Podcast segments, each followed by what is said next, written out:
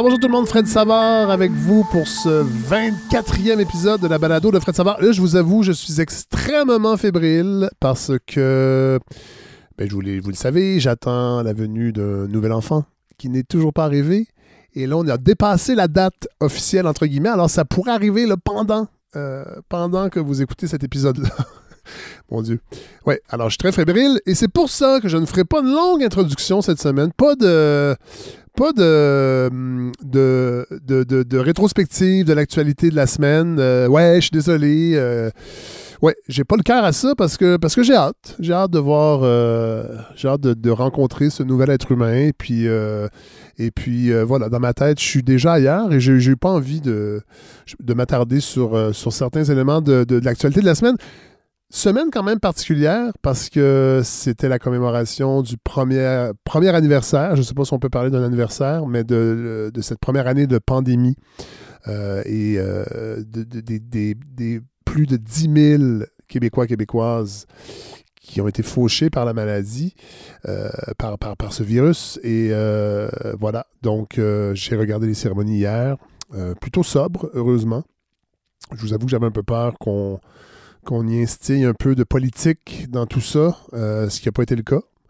Bien que la pandémie n'est pas terminée, euh, je, vous avoue aussi que étant dans un contexte de naissance, euh, tout ça, c'est particulier quand même d'accueillir un nouvel, être humain dans cette période-là.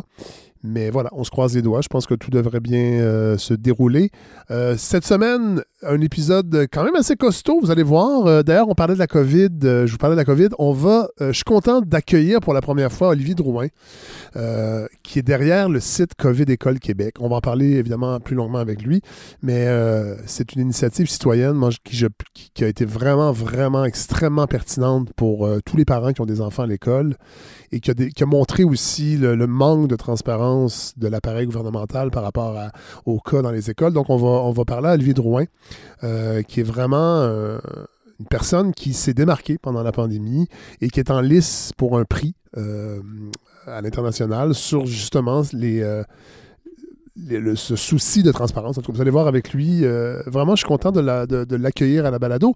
On va parler également à Steve Prou un peu plus tard dans, dans cet épisode. Steve Prou, que vous connaissez parce qu'il était journaliste, entre autres au Voir, qui a écrit des livres et qui a fondé son agence médiatique et qui a fondé un site qui s'appelle lesécrans.ca, qui est un site qui offre une réflexion sur le journalisme, mais sur les plateformes aussi. Euh, de journalisme, mais pas seulement de journalisme. il parle de, séries sur Netflix, entre autres, euh, mais euh, vraiment, il y a des balados également. Et ils ont, j'ai accordé une entrevue à un des journalistes de, des écrans.ca sur la balado, entre autres. Et vraiment, c'est un, un, site vraiment intéressant, une initiative intéressante. Donc, Steve Prou va nous en parler. Puis on va parler un peu aussi de son livre qui avait écrit à l'époque, euh, en 2007, sur, le, sur, la création de la série télé Passe-Partout. Une, épopée fascinante, vraiment. C'est un livre que j'avais beaucoup aimé, qui est encore disponible, cela dit. De toute façon, on va mettre les liens cette semaine euh, sur, euh, sur la page Facebook de la balado. Mais attention, je m'entretiens aussi cette semaine avec Pierre Berthelot, un historien qui a écrit un livre qui s'appelle Duplessis est encore en vie. vous allez voir, c'est c'est pas évident parce qu'on essaie de réhabiliter euh, la figure de Duplessis, en fait, la remettre dans son contexte. Euh, évidemment, je, vous, dis, l'entrevue aurait pu durer facilement deux heures parce que ce livre-là, je l'ai beaucoup aimé. Je ne suis pas duplessiste.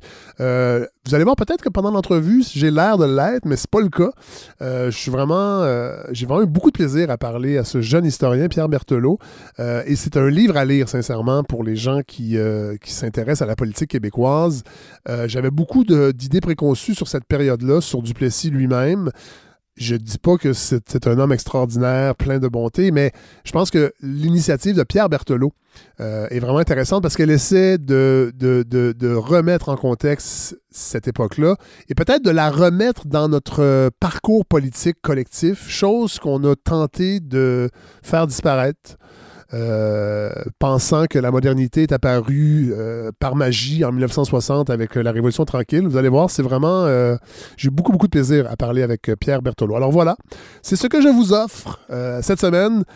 j'ai très hâte de commencer l'épisode parce que j'ai hâte de remonter en haut pour aller accompagner mon amoureuse et pour voir si ce petit poupon ou cette petite pouponne va euh, naître bientôt. Alors voilà, bon épisode tout le monde, 24e épisode de la balado de Fred Savard.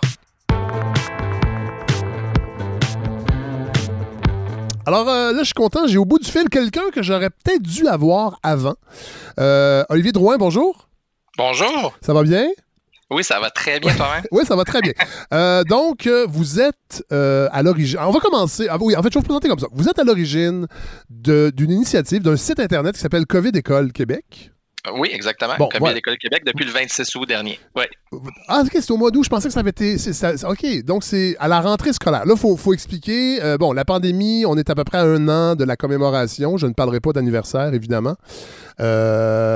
et, et vous, au mois d'août, donc. En fait, parlez-nous un peu de votre parcours avant de parler de COVID École Québec, le, site Internet que vous avez créé. Votre parcours, c'était quoi, vous?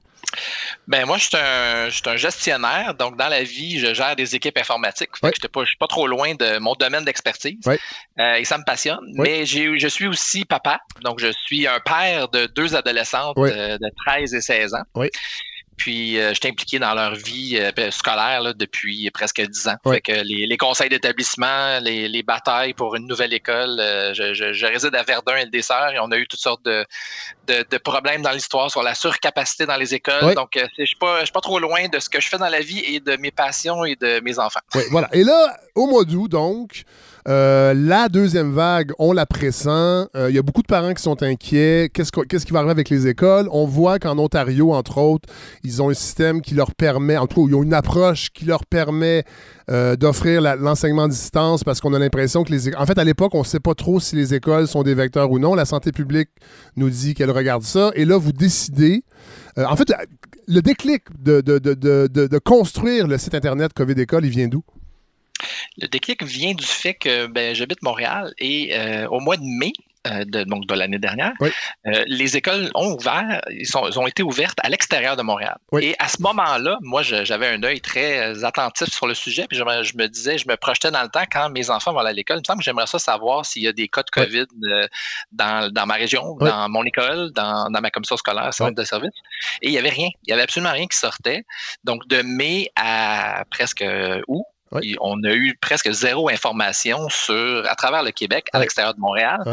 C'était quoi la situation? C'était quoi le niveau de risque? Euh, donc, je me suis dit, quand mes enfants sont arrivés, le déclic a été de dire, ben, pour moi-même, comme papa, comme, euh, comme, parent, je veux avoir cette information-là. Fait que ça a commencé à sortir tranquillement dans les médias. Il y avait certaines nouvelles qu'une école avait un cas. Fait que là, je me suis dit, ben, moi-même, je vais faire l'inventaire de ça.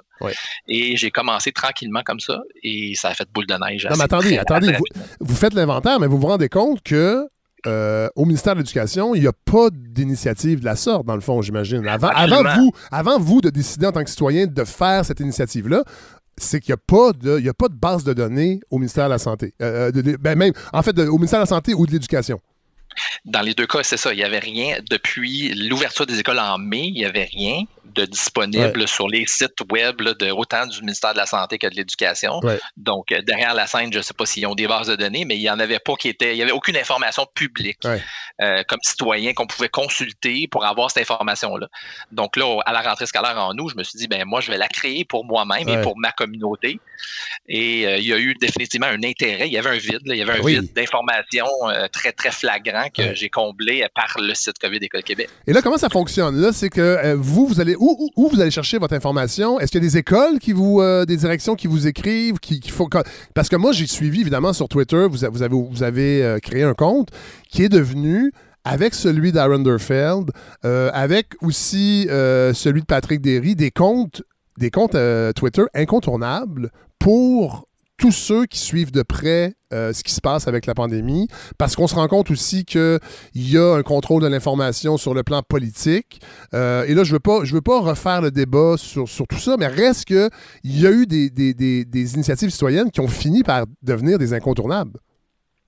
Ben, les, personnes que tu mentionnes, euh, autant Aaron que, que Patrick, j'ai un énorme respect pour eux. Puis oui, on a une communauté Twitter euh, de gens, euh, disons, qui pensent de la même façon ou qui ont le même souci de, transparence des données gouvernementales. Donc, le, le, thème, le dénominateur commun entre nous trois, c'est vraiment ça, c'est qu'on cherche la transparence des données gouvernementales. Moi, ça se trouve que c'est pour les écoles. Patrick, c'est un petit peu plus large que ça. Aaron, Aaron c'est la santé en général. Fait que les trois, on, se connaît, on se parle, on échange des informations. mais pour répondre à la question comment je reçois mes informations, ben c'est la beauté du site, c'est que c'est pas moi qui les invente. Là, ça vient directement des parents, des ah professeurs. Euh, donc c'est en anglais on dit crowdsourcing. C'est aller chercher l'information à la source. c'est un, peu ça qui a été le déclic. C'est quand le ministre Robert, je dis dans une conférence de presse lors du retour à l'école, ben vous savez, moi je vais être transparent et tout, à chaque fois qu'il va y avoir un cas dans les écoles, il va y avoir une lettre qui va être envoyée aux parents. je me suis dit, ah, il va y avoir de l'information qui va circuler. Donc, je me suis dit, je vais demander, je vais faire un appel à tous, puis je vais demander aux parents et aux professeurs et aux gens qui travaillent dans les écoles de m'envoyer cette information-là comme preuve qu'il y a un cas. Donc, je voulais pas que mon site soit un site, euh, euh, je voulais qu'il y ait de la crédibilité, que les gens puissent croire que l'information, que, ça soit crédible. Donc, c'est comme ça que je vérifie l'information. Oui, parce que c'est quand même incroyable. Moi, je sais qu'à l'école, à l'école que fréquente mon fils, j'ai pas de statistiques officielles. C'est via votre site Internet que j'ai réussi à savoir combien il y a de cas, parce qu'on reçoit dans le fond des courriels qui ont un cas à l'école.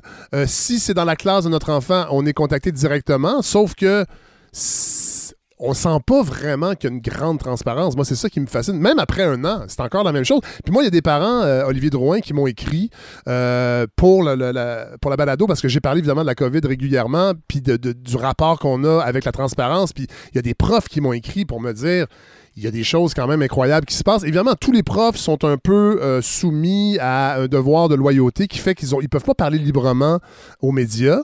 Euh, mais j'ai remarqué rapidement que votre site a servi à ça aussi, d'une espèce de, de, de, de déversoir, de frustration de gens dans le milieu de l'éducation. Absolument. Puis je vous avez tout à fait raison que les professeurs ont un devoir de loyauté qui les empêche de parler. Donc, je reçois beaucoup de témoignages anonymes, mais je reçois aussi beaucoup d'informations, de faits, de, situations qui se passent. Euh, là, on pourra parler de ventilation, de purificateur d'air, tout ça, mais je reçois des, mises en situation de choses qui se passent à, travers les professeurs, à travers. Puis naturellement, c'est assez délicat. Il faut que je les vérifie, ces informations-là. Donc, euh, j'essaie d'avoir plusieurs sources. J'ai comme une approche. Aaron dit que je suis le, le, Wikileaks de l'éducation. J'essaie d'avoir une approche journalistique, euh, même si j'en suis pas un du tout de profession, mais j'essaie de valider les informations que je reçois parce que c'est facile de s'emballer avec l'information autant euh, positive que négative. Oui, oui, puis, euh, puis je pense que le but, en fait, en fait c'est que votre site démontre tout l'enjeu de la transparence. Euh, et vous parlez des, des, euh, des purificateurs d'air, on va en parler un peu plus tard, mais vous avez été un des premiers. En tout cas, moi, c'est via votre, votre compte Twitter COVID École Québec que j'ai appris que des parents, je pense que c'est des, écoles anglophones, avaient, euh, avaient entamé des, des, procédures judiciaires pour demander au gouvernement d'offrir l'école à la maison parce que le gouvernement refusait d'offrir les, les, deux systèmes. C'est-à-dire, si vous, si vous pensez que votre enfant a il n'y a pas trop de risques, vous pouvez le laisser aller à l'école, mais pour des parents qui ont des, problèmes de santé euh, et, qui sont juste inquiets, ils avaient fait une démarche pour demander au gouvernement d'offrir des cours en ligne et euh, vous avez été c'est via votre site que j'ai appris toutes les démarches et là il y avait des, résumés de ce qui se passait euh, au palais de justice et c'était surréel. Oui, ben je, faisais du tweet en direct, du live tweet euh, directement du procès, mais, mais c'est un bon point, c'est que cette communauté-là, euh, anglophone principalement, euh, c'est un peu grâce à eux que le site est ce qu'il est aujourd'hui, parce qu'au début, j'étais tout seul dans mon salon à faire, des, à faire des, des, points sur une carte puis à montrer des choses, mais j'étais aussi très impliqué, bon, sur Twitter personnellement avant COVID École, mais aussi dans des groupes Facebook de parents, Action parentale Québec et autres, et dans lesquels on, on s'abouillait et on voyait le mécontentement des parents, je dirais aussi principalement anglophones, qui prévoyaient, ou euh, Sarah Gibson, pour ne pas la nommer, qui, elle, qui est l'instigatrice du mouvement. Et j'ai un peu embarqué avec eux autres. Donc, j'étais déjà un peu reconnu dans cette communauté-là. Puis oui, quand euh, le, procès euh, s'est entamé, puis qu'il y a eu effectivement, j'étais là aux premières scènes, aux premières loges pour relayer l'information, parce que je voyais qu'il n'y avait pas beaucoup d'informations dans la presse ben non, c'est ça. En fait, il n'y avait presque rien. Il n'était pas suivi. les journalistes à qui je parlais me disaient, ben Olivier, on, on peut pas on n'a pas de, on peut pas être affecté à ça. Il y a trop de nouvelles, il y a trop de, c'est pas dans la liste des priorités. Fait que moi, je, me faisais un plaisir de le relayer parce que il se disait des choses tellement énormes. Oui, mais c'est ça. Allez-y, rappelez-nous un peu euh, les, les, les, tenants et aboutissants un peu de cette cause-là que les parents ont perdu. Cela dit, à moi, si ma mémoire est bonne, euh, bon voilà. exactement. Puis là, présentement, ils regardent la possibilité d'aller en appel. Donc, c'est toujours en, suspens, là, mais oui, la, cause était tout simple, était très simple. Les parents demandaient la possibilité, comme en Ontario, la possibilité de garder leurs enfants à la maison et de faire l'école à distance, non pas d'une façon euh, permanente comme l'école à la maison, mais comme c'est offert présentement en, temps de COVID. Donc, ils voulaient avoir accès à la classe, accès au, manuel, tout ça. Donc, ils ne demandaient pas de fermer les écoles. C'était vraiment nuancé comme position, contrairement à ce qui a été peut-être écrit à, leur sujet, mais c'était une position assez nuancée. et là, bon, les, les, la, la défense, le gouvernement a amené toutes sortes d'experts pour venir dire que non, les parents n'étaient pas les bien placés pour prendre des décisions sur leurs, pour leurs ah enfants en termes d'éducation. Fait qu'il y a des choses un peu euh, grossières. énormes, euh, grossières qui ont été dites euh, en, fonction de, ce qui était demandé, qui était quand même relativement simple, l'accès à ce qui est déjà disponible. Le gouvernement disait ouais, c'est pas un programme qu'on a inventé pour, pour la masse, puis c'était pour les exceptions, puis les, les exemptions médicales, puis c'était le seul scénario. Euh, donc, malheureusement, ça n'a pas, euh, pas été un succès. mais... cette résistance-là du gouvernement, vous l'analysez comment aujourd'hui? Parce qu'encore une fois, on écoutait François Legault cette semaine en point de presse qui disait les parents qui euh, veulent. Parce que il y, a des parents qui, d'élèves au primaire, qui menacent de ne pas envoyer leurs enfants à l'école parce qu'on les oblige à porter le masque. Évidemment, il y a aussi un peu de paranoïa de ce côté-là parfois, mais on sent vraiment le gouvernement très, très ferme, très fermé à toute autre possibilité qu'on envoie tous les, les, élèves à l'école, sachant quand même que le virus continue à circuler. On a, on a mis du temps avant d'avouer que l'école pouvait être un foyer d'éclosion. Là, on le fait un peu du bout des lèvres.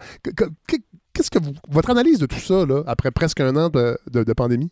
Ah bon, c'est une grosse question. Euh, oui, définitivement, ça part par les, mesures sont appliquées au compte-gouttes dans les écoles. Donc, les parents sont désabusés. Donc, autant ceux qui sont pour les masques, contre les masques, pour les purificateurs, contre, peu importe le, où, où ce qui se situe, le dénominateur commun d'un parent, de tous les parents, c'est qu'ils veulent le bien-être de leurs enfants. Voilà.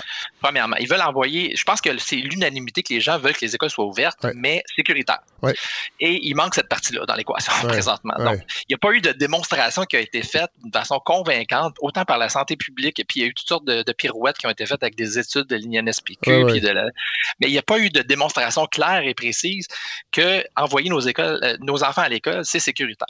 Donc, puis puis c'est pas quelque chose qui date de la pandémie. Avant même la pandémie, les problèmes de, ventilation, ben de plomb dans, de plomb dans l'eau, d'autres, d'infrastructures désuètes existent depuis des dizaines d'années, je dirais même.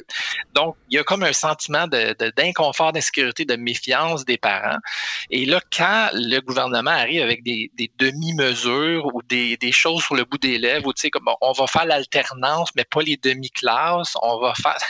Alors que l'OMS, l'Ontario, la la santé publique ailleurs dans le monde. Euh, les, pays européens, euh, oui. les pays européens. Il y, a, plusieurs géographies qui démontrent que ouvrir des écoles avec succès, ça se peut. Puis de limiter les, éclosions, ça se peut. Mais, mais tu sais, moi, j'achète pas les arguments que oh, ben, on a juste, on a déjà 98% des élèves qui sont en classe. Ben c'est un grand succès. On est les seuls en Amérique à avoir regardé les écoles ouvertes. Oui, mais à quel prix? Moi, je le vois le prix parce que je le mesure à tous les jours. Je les compte un par un. Ben j'ai les lettres, j'ai les, histoires d'horreur des profs, des parents, des élèves qui Puis rappelons, rappelons que malgré des mesures, entre autres de confinement, de couvre-feu, on n'a réussi pas à baisser en bas de 800 cas par jour à peu près. Là. Je sais qu'il y a des variations parce que les, on teste moins les week-ends, mais reste que là, on, on, ça baisse plus. Là. Il y a un plateau, donc il y a encore des choses à faire, visiblement. Mais en fait, c'est pire que ça parce que ce, qu'on, dans la situation dans les écoles en particulier, si on parle de ça, on, on, lorsqu'on teste, on trouve. Donc là, ce qu'on fait, ce qu'on fait pas dans les écoles, justement, c'est de dépister d'une façon proactive les asymptomatiques. Donc, Avec les tests rapides, parlons des tests rapides parce que c'est, ça l'enjeu.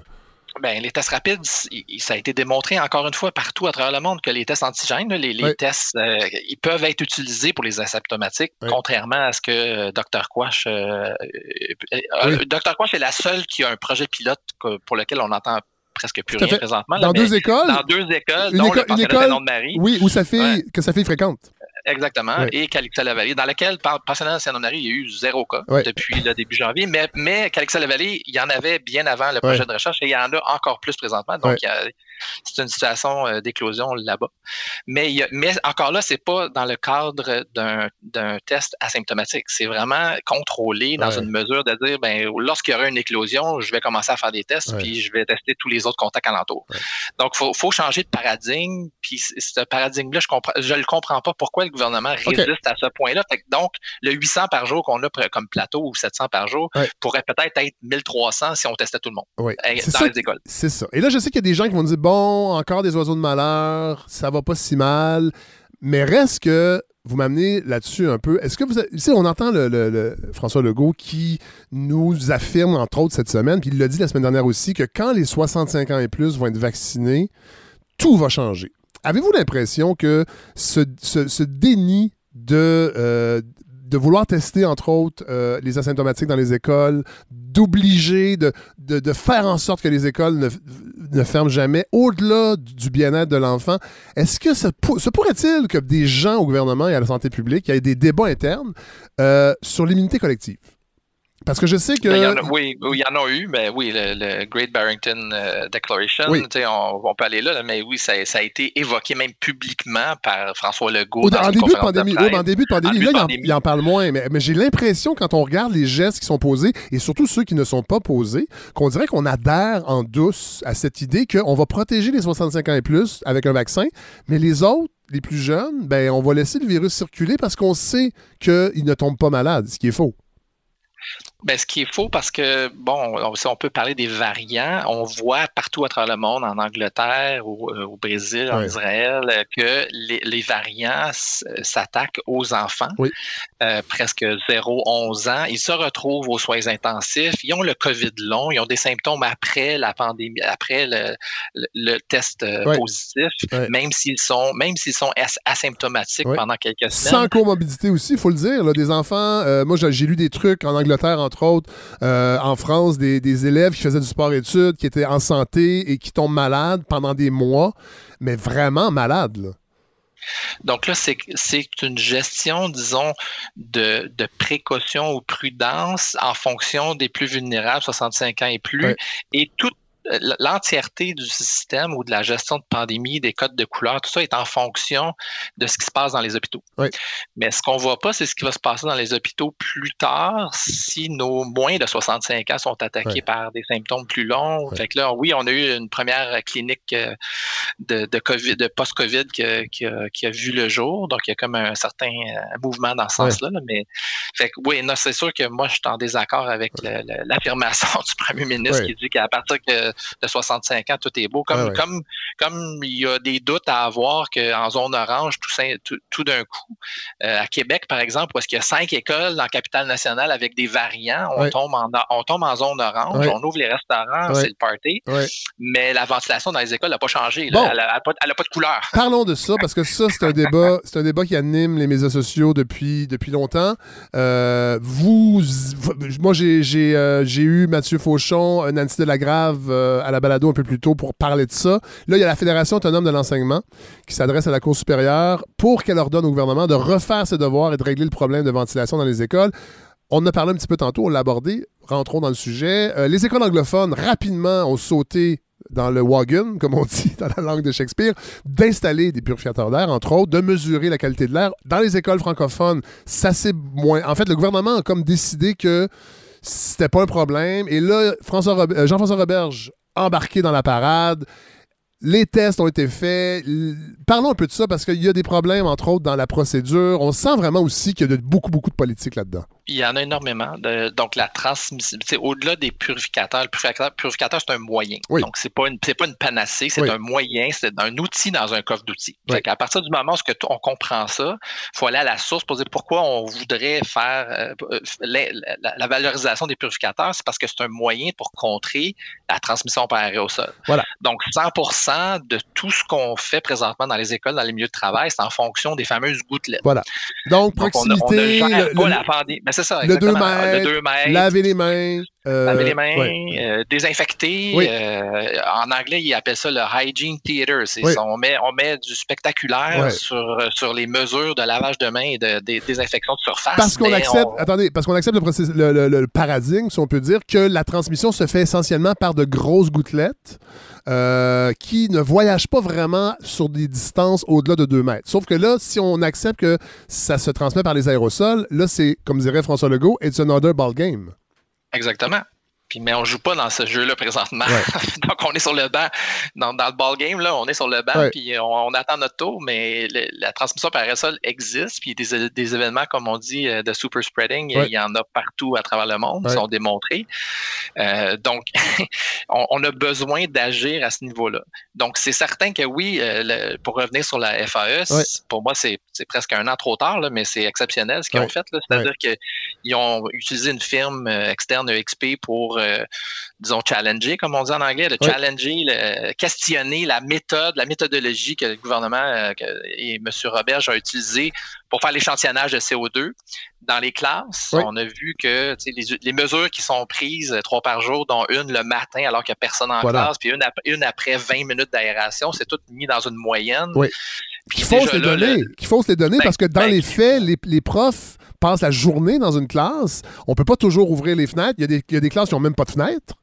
Exactement. Alors, on a vraiment joué avec les chiffres. N'ayons pas peur des mots on a présenté les chiffres qui faisaient notre affaire, exactement, pour, pour répondre à, la mauvaise question. Fait que la question n'était, n'était pas est-ce que le taux de CO2 est trop élevé et on devrait agir sur la ventilation dans les écoles? La, question était plutôt formulée dans où l'hypothèse d'échantillonnage était plus ben si on ouvre les fenêtres, comment ça pourrait faire baisser le taux de CO2? Ben c'est, juste la mauvaise question qui se sont posées, d'où la méthodologie qui probablement répondait à leur question, mais pas à celle que la population se demande c'est ce, que, François Robert a dit quand il a, dévoilé les résultats. Il a dit ça tombe. Euh, en fait, les résultats vont dans le sens des réponses attendues. C'était presque, presque un lapsus. parce qu'il voulait pas. Parce que il y, a, des enjeux de coût, j'imagine, parce que là, si on accepte que ça, se transmet par les aérosols, ben, il faut effectivement investir plusieurs millions de dollars pour doter les classes des écoles publiques euh, euh, francophones de purificateurs, entre autres, de filtres. Il y, a cet enjeu-là, j'imagine, en premier lieu. Oui, mais probablement que le réflexe original était de dire au gouvernement, ben si on doit faire des travaux d'infrastructure majeure de système de ventilation mécanique dans toutes nos écoles des US, ça va coûter des milliards de dollars. D'où la solution, l'outil dans le coffre d'outils, le purificateur, qui lui ne coûte pas des milliards de dollars et qui est facile à mettre en œuvre et qui est démontré. Donc, en fait, tout ce qui a été dit dans la, conférence de presse de l'INSPQ sur la transmission puis les purificateurs d'air a été ensuite contrecarré ou contredit par des experts internationaux. Tout à fait.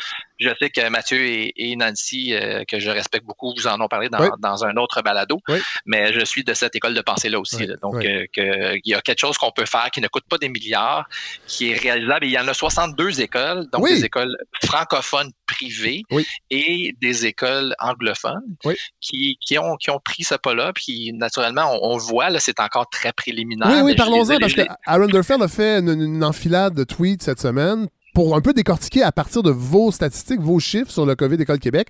Parce que c'est pas, évidemment, c'est pas magique d'installer des purificateurs, des, purificateurs d'air euh, ou, des, ou des, filtres, mais là, il y a des, données préliminaires. On les prend avec beaucoup de, prudence. Mais qu'est-ce qu'on peut euh, observer euh, depuis plusieurs mois quand on voit les écoles qui ont, des, qui ont, pris des mesures et celles qui n'en ont pas prises? Ben, j'ai deux, disons, deux sets d'informations. J'ai les écoles, une quarantaine, 45, qui, ont des variants, donc suspectés ou confirmés. J'ai des écoles, 62, qui ont des purificateurs. Donc, on a croisé un peu ces données-là. Fait qu'Aaron a fait le même exercice. Je l'ai fait moi aussi dans les derniers jours pour euh, essayer d'extirper de l'information. Donc, ce qu'on voit, naturellement, c'est que le, nombre de cas depuis le début de l'année dans les écoles avec purificateurs, c'est à peu près 1,1 85 par école. C'est très, très bas. dans toutes mes écoles avec des purificateurs, il y a 110 cas, je pense, qui ont été recensés. Là-dedans, il y a 6 euh, écoles avec plus que 6 cas. Euh, donc, on pourrait les appeler des éclosions, même si je n'ai pas de confirmation que ça a été la transmission à l'intérieur de l'école. Et dans cette liste d'écoles qui ont des purificateurs, il y en a seulement trois qui ont eu des variants. Ah ouais. Euh, qui, ont, qui ont eu deux variants. Donc, c'est les, les, seules informations qu'on a jusqu'à présent. Naturellement, comme, euh, comme tu disais, c'est assez complexe parce que les purificateurs n'ont pas été émis dans tous les locaux de toutes les écoles. Euh, ils ont été mis dans certains locaux qui n'avaient pas de ventilation. naturellement, il n'y a pas de purificateur dans la salle des professeurs, dans les gymnases, dans d'autres espaces communs où est-ce que la transmission pourrait se faire. Donc, ça, ça demeure partiel, mais on a, on a une belle piste d'information que de toute façon, on n'avait pas vraiment besoin parce que ça a été démontré ailleurs dans le monde euh, que le, filtrage de l'air et, la purification. Fait que ce qui est le fun, je vais donner un exemple au Collège de Montréal. Euh, il y a un système qui est installé. Euh, je n'aimerais pas la compagnie, mais c'est une compagnie québécoise qui euh, fait les deux. Elle fait le filtre et elle fait l'échangeur d'air. Donc, il y a un trou dans, dans le, la brique et dans la fenêtre là, qui va chercher de l'air de l'extérieur, qui expire, qui inspire et qui filtre, qui fait les deux. c'est une compagnie québécoise qui a installé, ça. Puis c'est donc, euh, je sais qu'il y avait certaines réserves là, qui avaient été émises par euh, M. Massé, entre autres, et M. Roberge. Oui, bien, en fait, on disait que si c'est mal installé, ça peut même, ça peut même propager le virus. Ça peut être dangereux. Oui, cette affirmation-là a été un peu ridiculisée euh, partout à travers le monde, mais, euh, mais pour être pour être plus sérieux, je pense que pour essayer d'atténuer ces, ces craintes-là, euh, justement, la, compagnie québécoise a démontré qu'on pouvait euh, installer un système qui fait, qui fait les deux, dans le fond, qui fait autant l'échange d'air que le filtrage. Mais on a aussi plein, toutes les, la majorité des écoles ont des systèmes de ventilation mécanique, mais pas la majorité, mais un peu plus de 50 à 55% ont des systèmes mécaniques. Et là aussi, on peut agir. On peut changer les filtres pour s'assurer qu'ils vont aller chercher les bonnes, le bon niveau de particules. Il y a comme plein de belles choses qu'on peut faire, mais on, ne sent pas la volonté politique, le leadership à l'éducation pour dire, ben, je comprends ce que la santé publique a dit, mais moi, je, pense que c'est important. Je vais aller au Trésor chercher des fonds et je vais investir. On ne le sent pas, ce leadership politique-là à l'éducation, malheureusement. Par principe de précaution et parce que, et moi, je trouve que ça aurait dû être fait parce que ça aurait renforcé l'idée que l'éducation, c'est important. c'est ça qu'on nous dit depuis le début. On, on laisse les écoles ouvertes parce que c'est vraiment important, mais en même temps, on laisse aussi visiblement le virus circuler. Et c'est pour ça que j'en viens à me dire, bon, OK, ces gens-là croient dans le fond à l'immunité collective, mais ne nous disent pas. C'est une déduction que je fais. Peut-être que je me trompe. Je veux pas leur, prêter de mauvaises intentions, mais ça finit. Euh, puis il y a plein. En tout cas, on pourrait, on pourrait parler des masques, on pourrait parler de plein d'exemples, mais d'autres l'ont fait. Je vais terminer avec euh, quelque chose qui est vraiment euh, ben, qui est intéressant. parce que vous êtes en nomination. Pour, en fait, c'est le Data Access Transparency and Advocacy Data Group. Euh, parlez-nous un peu de ça, parce que c'est quand même, j'imagine, un prix euh, prestigieux. Oui, si vous l'avez, je ne sais pas encore. Je, suis finaliste dans une, une des, des, cinq catégories. Donc, je suis finaliste dans la catégorie des professionnels. Oui. Euh, et c'est, bon, l'instigatrice de ça, faut, faut euh, vous pouvez aller sur Google pour chercher son nom. Elle s'appelle Rebecca, Rebecca, Jones. Rebecca mm-hmm. Jones, c'est euh, la, la, dénonciatrice de, de l'année. Elle a été nommée top 40 par Forbes. Elle a été nommée de, dans différentes choses parce qu'elle, elle travaillait pour l'État de la Floride et elle a dénoncé, dans le fond, les pratiques de, du, du gouvernement de l'État de la Floride qui voulait cacher des données euh, sur le nombre de cas euh, de COVID. Donc, elle a elle, elle, a été même, euh, elle a été même remerciée de ses services. Ah Puis elle est devenue une vedette aux États-Unis pour avoir dénoncé euh, le manque de transparence de son État, la Floride. Puis ensuite, elle a parti son propre site géospatial qui ressemble étrangement à COVID École Québec. On a beaucoup de ressemblements. Et euh, elle a parti aussi le COVID Tracker, qui est l'équivalent de COVID École Québec, mais pour l'ensemble des États-Unis.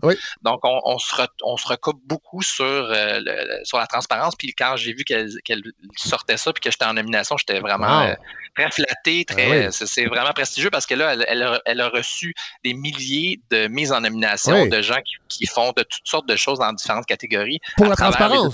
Toujours pour, la, transparence. Exactement. Donc, elle les appelle les Data Hero Awards. Donc, c'est pour reconnaître les gens qui, qui ont euh, agi d'une façon concrète dans leur communauté pour rendre les données visibles et transparentes. Euh, et c'est exactement la, mission de mon site. Donc, j'étais ben très, très fier de cette nomination. Et là, et là les gens peuvent voter. C'est jusqu'à quand qu'on peut voter?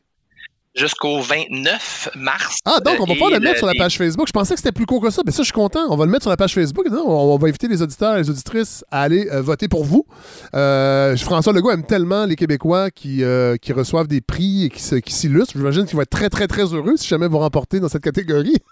Ah, je l'espère. J'espère qu'il va même voter pour moi. je vais faire un, Kingsbury de, de la transparence des données. Oui, voilà. Ah, ben, je suis content de, je suis content de vous avoir parlé. Je pense que j'aurais dû le faire avant, sincèrement, euh, pour que, que, les gens découvrent votre initiative. Évidemment, on va mettre toutes les références euh, sur la page Facebook de la balado, euh, parce que cette pandémie-là n'est pas terminée, je pense, malheureusement. Sans, jouer les, les, oiseaux de malheur, là, on sait que le beau temps s'en vient. Oui, la vaccination, mais j'ai l'impression qu'on on va apprendre de nouvelles choses et que des pandémies, il va en avoir d'autres. Je pense que dans tout ça, c'est ce qu'il faut garder en tête, c'est qu'on a, on, a une occasion de se bâtir un savoir, euh, une approche pour prévenir les prochaines qui arriveront. Absolument. Puis surtout dans les écoles, on devrait se donner ces outils-là tout de suite et apprendre de, nos erreurs, de notre expérience et faire différent, effectivement. comme dirait M. Robert, être agile. Oui, voilà. Ben, euh, Olivier Drouin, merci beaucoup d'avoir pris le temps de nous parler de, votre démarche et de, ce qui se passe euh, de chez vous. Puis euh, je vous souhaite bonne chance pour, pour le prix, pour, pour le, Data Group. On va suivre ça, évidemment. Ça va être, je ne sais pas quand est-ce que les, lauréats vont être dévoilés. Ça va être au début avril. le 31 mars. Ah, mon Dieu, ça va aller vite. OK. Ben, merci, Olivier Drouin, puis je vous laisse euh, retourner à vos bases de données. Un grand plaisir. Merci à vous. Bon, j'avais hâte de faire, euh, j'avais hâte de vous présenter cette entrevue-là et ce livre. Euh, je vais saluer d'abord son auteur, Pierre Berthelot. Bonjour. Bonjour. Ça va bien? Oui, toi? Oui, ça va très bien. vous êtes l'auteur d'un livre qui, à l'origine, ne, m'aurait peut-être pas. Ben, pas intéressé. Je, devrais pas dire ça. Le livre s'appelle Duplessis est encore en vie. J'avais peur que ce soit une, euh, une tentative un peu grossière de réhabiliter la mémoire de Duplessis, mais c'est pas ça du tout. Euh, c'est beaucoup plus subtil que ça. Euh, c'est vraiment un livre que j'ai lu presque d'une traite, ce qui est toujours un bon signe. bon, on va, on va, vous présenter. Est-ce que c'est votre premier livre? Oui, c'est mon premier livre. Bon, donc vous êtes, vous êtes un jeune historien. Oui, euh, je suis né l'année de la mort de René Lévesque. Ah, mon Dieu. Eh boy, OK. OK. bon, d'accord. Alors, on parle de 80... 87. Euh, vous êtes diplômé en littérature en histoire de l'Université de Montréal. Euh, et depuis 2015, vous donnez des conférences en histoire du Québec et vous enseignez à l'ITA de l'Université de Sherbrooke. Qu'est-ce que l'UTA? L'UTA, c'est l'Université du troisième âge. Donc, ah! euh, c'est des gens qui sont à la retraite ou semi-retraités qui viennent suivre des cours d'histoire. Ils sont toujours intéressés. Ah oui, à mon Dieu, je, ne savais même pas que ça existait. et c'est des diplômes d'études universitaires, mais à des gens du troisième âge. Il n'y a pas de diplôme, il n'y a pas euh, d'examen non plus, donc ça, c'est le fun parce qu'il n'y a ah pas de correction à faire. Donc, c'est euh, OK, une université populaire, si on peut dire, euh, dans cette tradition-là de, donner accès à un enseignement universitaire à la population. Oui, puis c'est ça. Puis c'est des gens donc qui sont généralement à la retraite et c'est toujours des gens qui sont intéressés. Donc c'est un peu différent ah d'un public, disons, au secondaire. oui, non, j'avoue, effectivement. Bon, donc, Duplessis est encore en vie. Et c'est drôle parce que en fait, la structure du livre, elle, est particulière parce que dans le fond, et dès, le début du livre, vous le dites, euh, dans le fond, votre démarche, c'est faire l'histoire de la façon dont on a écrit l'histoire de Duplessis et de son époque. Exactement. Le, point de départ, justement, d'y aller avec cette démarche-là. OK. Ben, moi, ce qui m'a toujours intéressé, euh, je me suis toujours intéressé à l'histoire du Québec, mais euh, ce qui m'intéressait, c'était de, chercher à comprendre pourquoi est-ce que les Québécois s'étaient toujours attachés historiquement moins à des, figures euh, de, héros, de gens qui, disons, avaient réussi, mais plutôt à des héros qui avaient des victoires morales. Bon, des, perdants magnifiques. Oui, oui. Ben, René Lévesque est peut-être le meilleur exemple. Mais René Lévesque, c'est un excellent exemple. On aime beaucoup mieux René Lévesque que Pierre Trudeau, avec raison. Donc, euh, oui, donc euh, c'est ça. J'ai déjà entendu aussi Maurice Richard, hein, dans un certain sens, puis bon, l'émeute du Forum en 55. Euh, Louis Riel aussi. Vous, vous dites, ça c'est vraiment intéressant, assez, assez rapidement dans le livre, vous dites, Duplessis, c'est un peu notre point Godwin. oui. Ben oui, même euh, moi je dirais Duplessis aujourd'hui, c'est un mime. Il y a des mimes de Duplessis sur Facebook maintenant, c'est très drôle. Donc euh, oui, c'est notre point Godwin. Donc pour les gens qui savent un peu moins, le point Godwin, c'est de l'américain Mike Godwin qui disait bon, quand une discussion s'étire sur Internet, euh, aujourd'hui sur Twitter, plus la discussion s'étire, plus il y a de chances que quelqu'un vous sorte une analogie avec Adolf Hitler ou les nazis. Donc ben, au Québec, hein, quand on n'aime pas un politicien, ah l'ombre de Maurice et de son nez se pointe euh, tout d'un coup dans l'horizon. mais, mais, mais, mais, qu'est-ce qui vous fascine? Parce que bon, vous le dites, euh, notre perception du Plessis, c'est une caricature. Euh, qu'est-ce qui, on a une espèce de fétichisme aussi de la Révolution tranquille euh, qui est souvent euh, colporté par les gens qui l'ont vécu et qui ont été même euh, qui ont été même au centre de cette Révolution tranquille là. Et c'est comme un point zéro. Puis avant ça, c'est la grande noirceur. ça on le sait, ça c'est comme les grands les grands thèmes qui, qui, font partie de l'espace public. Mais vous, vous me semblez vous le dites, vous êtes, vous êtes né euh, à la mort de, René Lévesque en 87, vous êtes jeune. comment Duplessis est devenu une figure de fascination pour, pour vous en tant qu'historien? Ben, moi, en fait, je l'ai découvert à travers ses biographies essentiellement. Hmm. Puis euh, c'était dans le cadre d'un travail de maîtrise à l'université. Et euh, donc, j'avais pris ce sujet-là parce que c'est une amie qui m'avait suggéré ça, un peu comme une idée lancée en l'air. Ben, pourquoi tu fais pas ton travail sur Duplessis? Puis sur le coup, je me disais, c'est pas un c'est pas un héros tragique du Plessis. Au contraire, c'est un héros diabolique. Ah, il, était là, on aurait voulu qu'il soit pas là. Donc, ou moins longtemps. Mais donc, euh, c'est en lisant ça, puis euh, en découvrant à travers ses biographies, mais aussi en réalisant à quel point il y avait une très longue histoire après Duplessis, à quel point il avait traumatisé les esprits de la Révolution tranquille jusqu'à aujourd'hui. Puis donc, j'étais intrigué parce que dans la réalité des faits, euh, on voit, il a quand même été au pouvoir 18 ans. Bon, quand il a été élu, on ne savait pas qu'il serait là 18 ans, mais il a réussi à se mettre au pouvoir. Il a dû prendre quelques bonnes décisions au moins à travers tout ça. Et euh, ben donc, j'ai eu envie de, de, mieux fouiller ça. Et puis, pour voir aussi d'où venait le sentiment de ras-le-bol au moment de la Révolution tranquille. Donc, c'était un peu pour réconcilier les deux époques, on va dire. Oui, puis, puis vous le dites euh, dans une partie du livre, euh, je pense c'est la quatrième, où vous parlez de la recherche universitaire, entre autres, sur Maurice Duplessis. C'est qu'on a l'impression que c'est un personnage qui a, euh, qui a suscité énormément de recherches et c'est plus ou moins le cas, en fait. C'est qu'il y a eu, en fait, il y a eu un problème d'accès aux archives euh, qui, ont, été gardées vraiment de façon, euh, je dirais, obsessive par, euh, par, je dirais pas ses héritiers parce qu'il n'y en a pas, en tout cas, des, héritiers politiques. en fait, ils ont, ils ont, été accessibles à la recherche universitaire à partir de, l'année 2000. Est-ce que je me trompe? Non, c'est ça. Donc, c'est assez récent, en fait, le fait qu'on puisse accéder à ces archives-là, même si, ça, on en reparlera tout à l'heure quand on parlera de Conrad Black. Lui avait reproduit une partie de ces archives-là sur microfilm.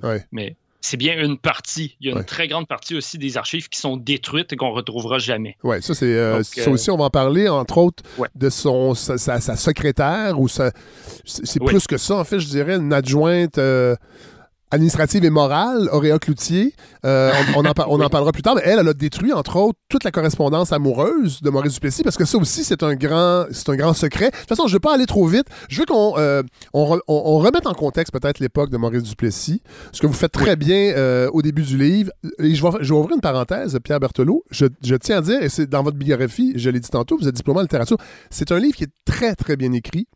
Euh, et, je, il faut le souligner parce que je sais que les essais, parfois, les gens sont rébarbatifs à les, lire parce que c'est des fois aride, tout ça, mais, mais, mais, le livre que vous nous offrez est extrêmement bien écrit. Euh, et je voulais le souligner parce que je pense que c'est important. Euh, et c'est une époque aussi, moi j'ai appris énormément de choses sur cette époque-là. Et j'avoue que j'ai apprécié bien que je ne suis pas de ceux qui se réclament de Maurice Duplessis, évidemment, je ne l'ai pas connu, mais j'avoue, j'étais de, ceux qui adhéraient à cette idée que la Grande Noirceur, euh, ça a été quelque chose de vraiment, ça a été vraiment une chape de plomb, et vous, et vous réussissez à remettre les choses en perspective, et ce n'est pas une réhabilitation un peu béate de Maurice Duplessis parce que vous avez énormément de réserves vous-même par rapport à, à, ce, qu'il a fait, mais il faut ben quand même essayer de rétablir les faits. Et je pense que, euh, parlons un peu de cette époque-là de Maurice Duplessis. C'est les Trente Glorieuses. Euh, économiquement, quand même, c'est un, c'est, une époque faste pour, les, pour l'Occident, entre autres. Oui, oui, ben c'est une partie des 30 Glorieuses, parce qu'il y a quand même la, Révolution tranquille qui va euh, se poursuivre jusqu'à la fin de, ces années-là. Mais euh, donc, ben oui, donc Duplessis, lui, je peux peut-être replacer d'où il vient socialement avant qu'il arrive en politique. Donc, Duplessis naît en 1890 la même année que le, général de Gaulle. Ah. Et donc, euh, il grandit. Et la même année que. Et la même année que. Si, si, si Mathieu oui. côté avait choisi une année pour naître, ça aurait été probablement celle-là aussi. J'ouvre une petite ah, parenthèse, une petite, euh, petite boutade à Mathieu, mais voilà, poursuivez. c'est possible. Donc, euh, Duplessis, donc, euh, il euh, vient au monde dans un milieu très bourgeois. ses parents, donc, c'est des gens d'un milieu très politique. Il va donc à l'école Notre-Dame à Côte-des-Neiges à Montréal. Existe toujours. connaissance avec le frère André avant qu'il soit canonisé. Et donc, il va au collège classique ensuite, fait son, son cours classique. Très bon élève, très studieux, très charismatique aussi populaire auprès des filles, ça commence tôt.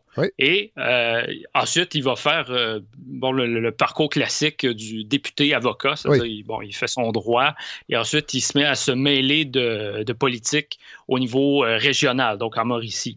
Il prononce des discours, il, y a dans des campagnes et tout ça. Il se présente une première fois aux élections en 1923. Euh, Sous la euh, bannière du Parti conservateur? Parti conservateur. Euh, il est un peu choisi à sa surprise. Donc, dans les journaux de l'époque, on raconte qu'il était un peu étonné d'avoir été mis en candidature, mais il se présente malgré tout parce qu'il savait qu'il allait perdre. Il, va jusqu'au bout. Il perd. En 1927, il est élu enfin. Ça faisait 25 ans qu'il n'y avait pas eu de député conservateur dans Trois-Rivières. Euh, oui, parce que Pierre, Berthelot, rappelons que, euh, oui, on dit l'Union nationale a, régné longtemps, mais on sortait d'à peu près de 39 ans de, gouvernement libéral? Oui, puis bon, euh, de, régime libéral dont on va voir des problèmes qui vont se reproduire sous le régime de Duplessis. Ironiquement. Mais donc, euh, voilà. Donc, il euh, euh, y, avait vraiment deux grands premiers ministres qui ont marqué ce règne-là de 39 ans Lomer Gouin et Louis-Alexandre Tachereau. On en parle dans un instant. Surtout de Tachereau. Et donc, Duplessis est élu en 27. Il y a un chef qui quitte, il y a un, nouveau qui arrive. Camillien Hood, Monsieur Montréal. Donc, qui est extrêmement imposant et. Charismatique lui aussi charismatique, un vrai tribun, et euh, donc euh, magnétisme euh, auprès des foules, qui va perdre de façon assez lamentable l'élection de 1931 qui était gagnée. Là, hein. C'était garanti, on était au début de la crise, tous les gens contestaient les gouvernements en place. Camillien Wood perd, donc Duplessis qui lui savonne la planche depuis Trois-Rivières prend sa chance, il prend la tête du Parti conservateur, il va ensuite s'allier à des gens euh, qui étaient donc issus des libéraux, mais qui étaient euh, opposés à Louis-Alexandre Tachereau, qui était donc un régime là, corrompu à l'os, de patronage, de décision. Euh, Arbitraire, oui, oui, tout à fait. Oui, oui, oui. Puis c'est une histoire de famille, justement. Donc, c'est la, famille qui était teintée de, de, ce saut-là. Et donc, Duplessis, lui, va s'en prendre à ce régime-là avec des gens de l'Action libérale nationale, qui était un tiers parti, donc de libéraux réformistes, euh, qui, était très inspiré de la pensée nationaliste de Lionel Groux. Euh, et, des gens, entre autres, euh, Paul Gouin, qui était le fils de l'Homère. Oui, voilà, exactement. Donc aussi une aristocratie politique, des gens peut-être plus portés à la réflexion qu'à l'action politique sur le terrain, entre autres. Et Duplessis va en faire une. En fait, il va s'allier avec eux et ils vont en faire une, bouchée par la suite. Je pense qu'on peut dire ça comme ça. Oui, parce que Duplessis était nettement un politicien beaucoup plus talentueux euh, pour, pour, ce qui était de la tactique que Paul Gouin. Paul Gouin, euh, on le décrit, c'était un homme vraiment d'idées qui intervenait assez peu euh, dans, dans, les débats.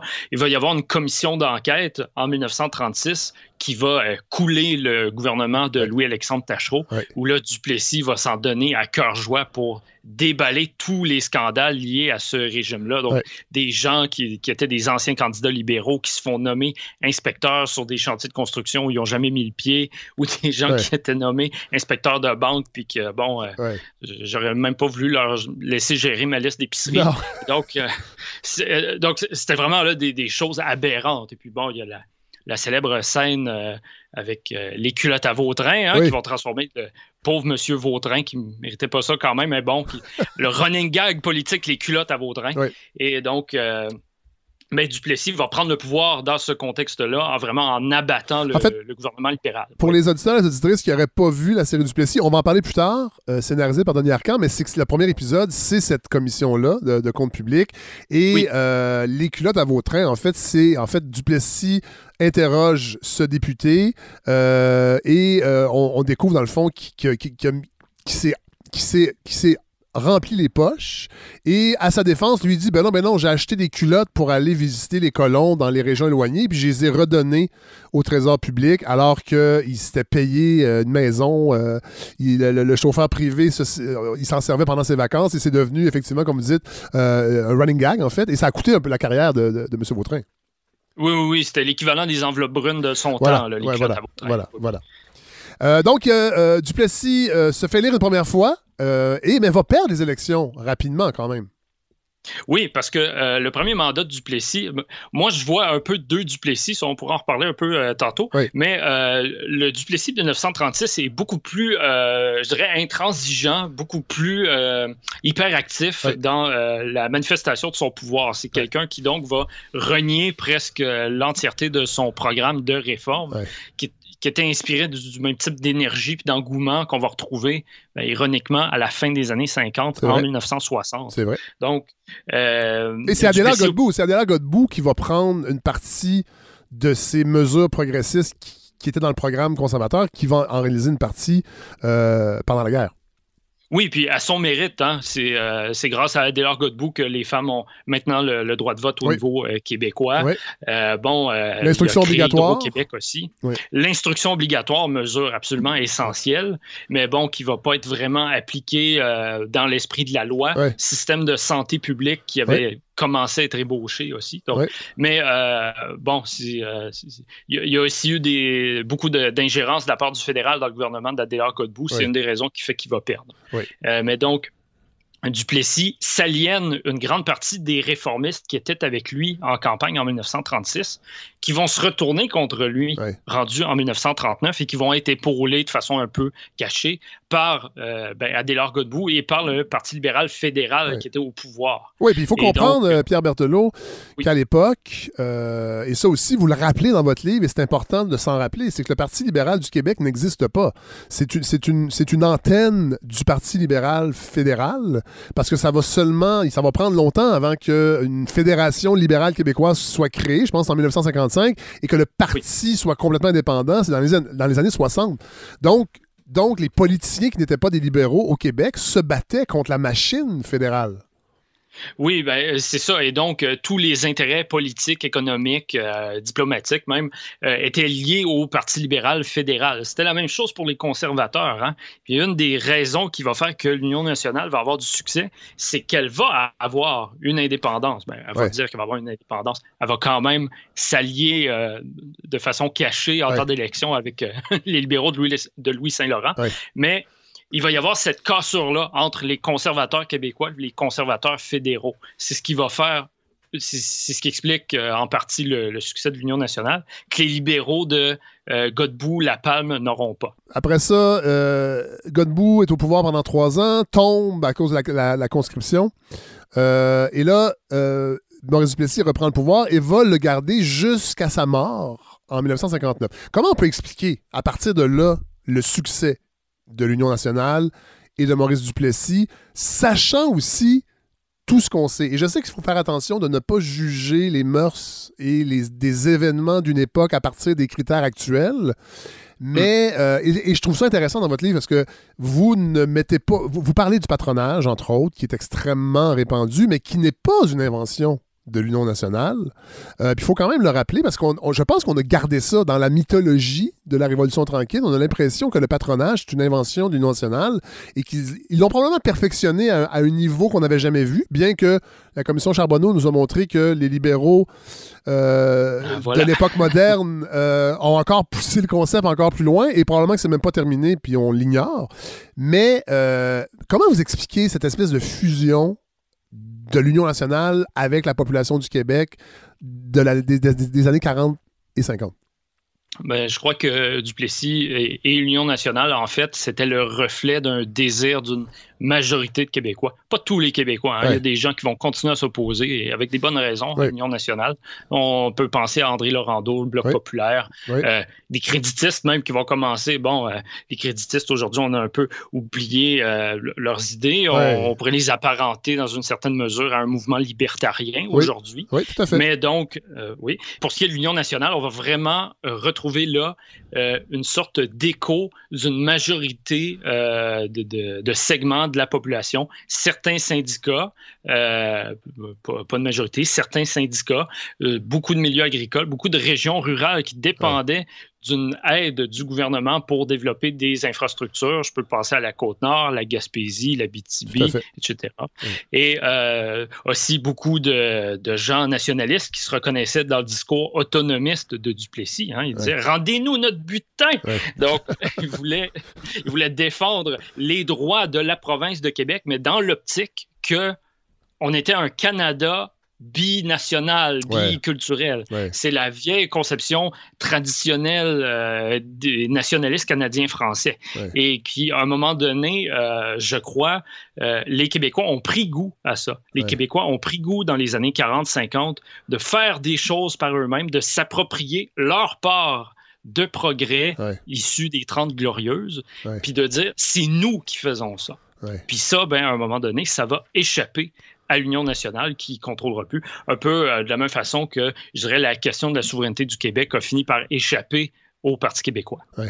C'est super intéressant. Vous dites euh, il y a certains syndicats qui se sont euh, alliés à l'Union nationale parce que ça aussi dans votre livre, c'est vraiment intéressant. vous démontrez que on garde en mémoire un Maurice Duplessis antisyndical, anti-ouvriers euh, qui envoient la police pour casser des grèves, mais en même temps, statistiquement, le taux de syndicalisation augmente sous l'Union nationale.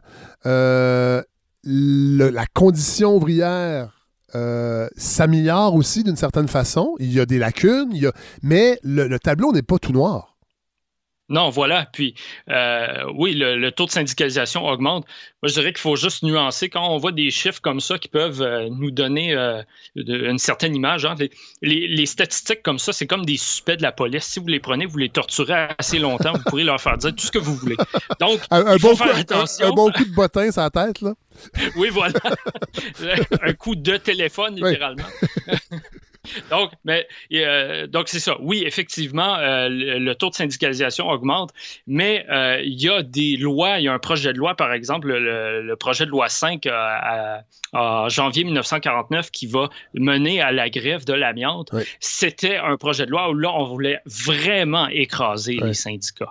Madeleine Parent, par exemple, qui était la, grande syndicaliste, hein, qui va se battre contre Duplessis. Duplessis va intervenir dans le, son procès. C'est de l'ingérence. Hein. L'exécutif n'a pas d'affaire à, intervenir ben dans, des procès, jamais. Mais euh, donc, Duplessis va intervenir. Il va forcer Madeleine Parent à s'exiler hors du Québec. Et donc, euh, il y a vraiment des mesures antisyndicales que, que, Duplessis a prises. Mais euh, ben oui, effectivement, il y a des syndicats ouvriers, ben, agricoles surtout, qui vont appuyer Duplessis. Il y a des gens qui sont issus de la CTCC ou de d'autres syndicats qui vont siéger sur des commissions où euh, ben, toutes les nominations sont partisanes. Donc, il y a quand même une certaine proportion d'ouvriers qui appuient l'Union nationale malgré tout.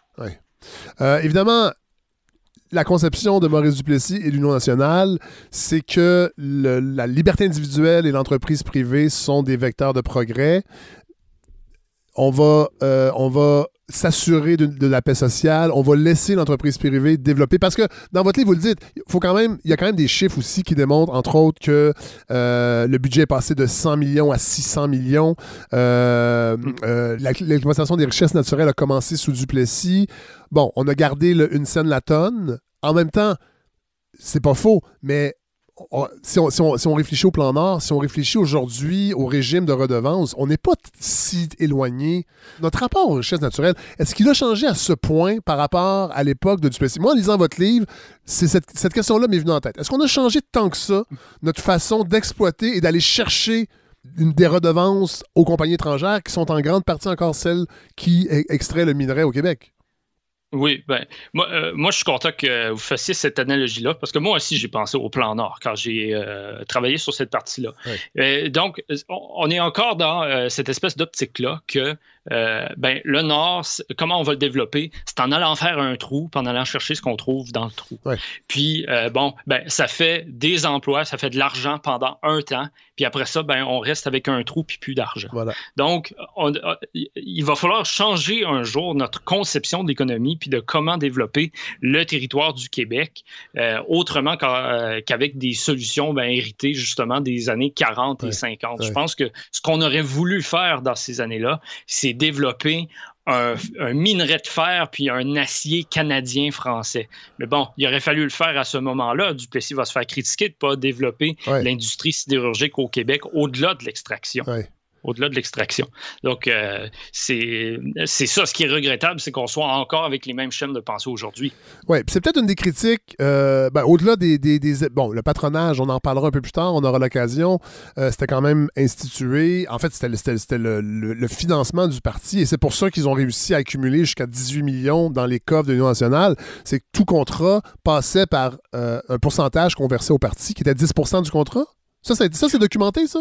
Oui, ça, c'est des estimations. Je crois que c'est Conrad Black qui est le premier à relever ce chiffre-là. Moi, j'aurais tendance à le croire sur les chiffres. L'interprétation des faits, on repassera. Mais euh, pour, ce qui est des, pour ce qui est des chiffres, parce qu'il a parlé à, disons, à des gens qui étaient mêlés euh, assez haut dans l'organisation du parti, c'était autour de 10% Bon.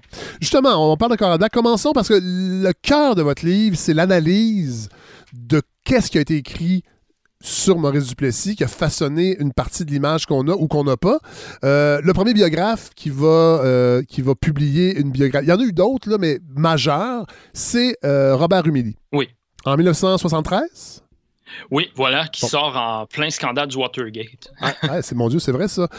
bon, rappelons-nous, parce que Robert Rumilly, c'est un personnage controversé, avec un parcours vraiment particulier, très étonnant. Euh, c'est un Français euh, très militant à droite, je dirais même limite, si on met la grille d'analyse aujourd'hui, euh, presque d'extrême droite avec l'Action française, est très monarchiste, membre des Camelots du roi. Parlez-nous de Robert, euh, Robert Humilly. Oui, donc euh, voilà, Robert Humilly, français de naissance. Son père est officier dans un, état-major euh, d'une colonie en Martinique. Et donc, la mère de Robert Humilly, c'est la, fille d'un comte, donc ah famille très, très à l'aise, très cossue.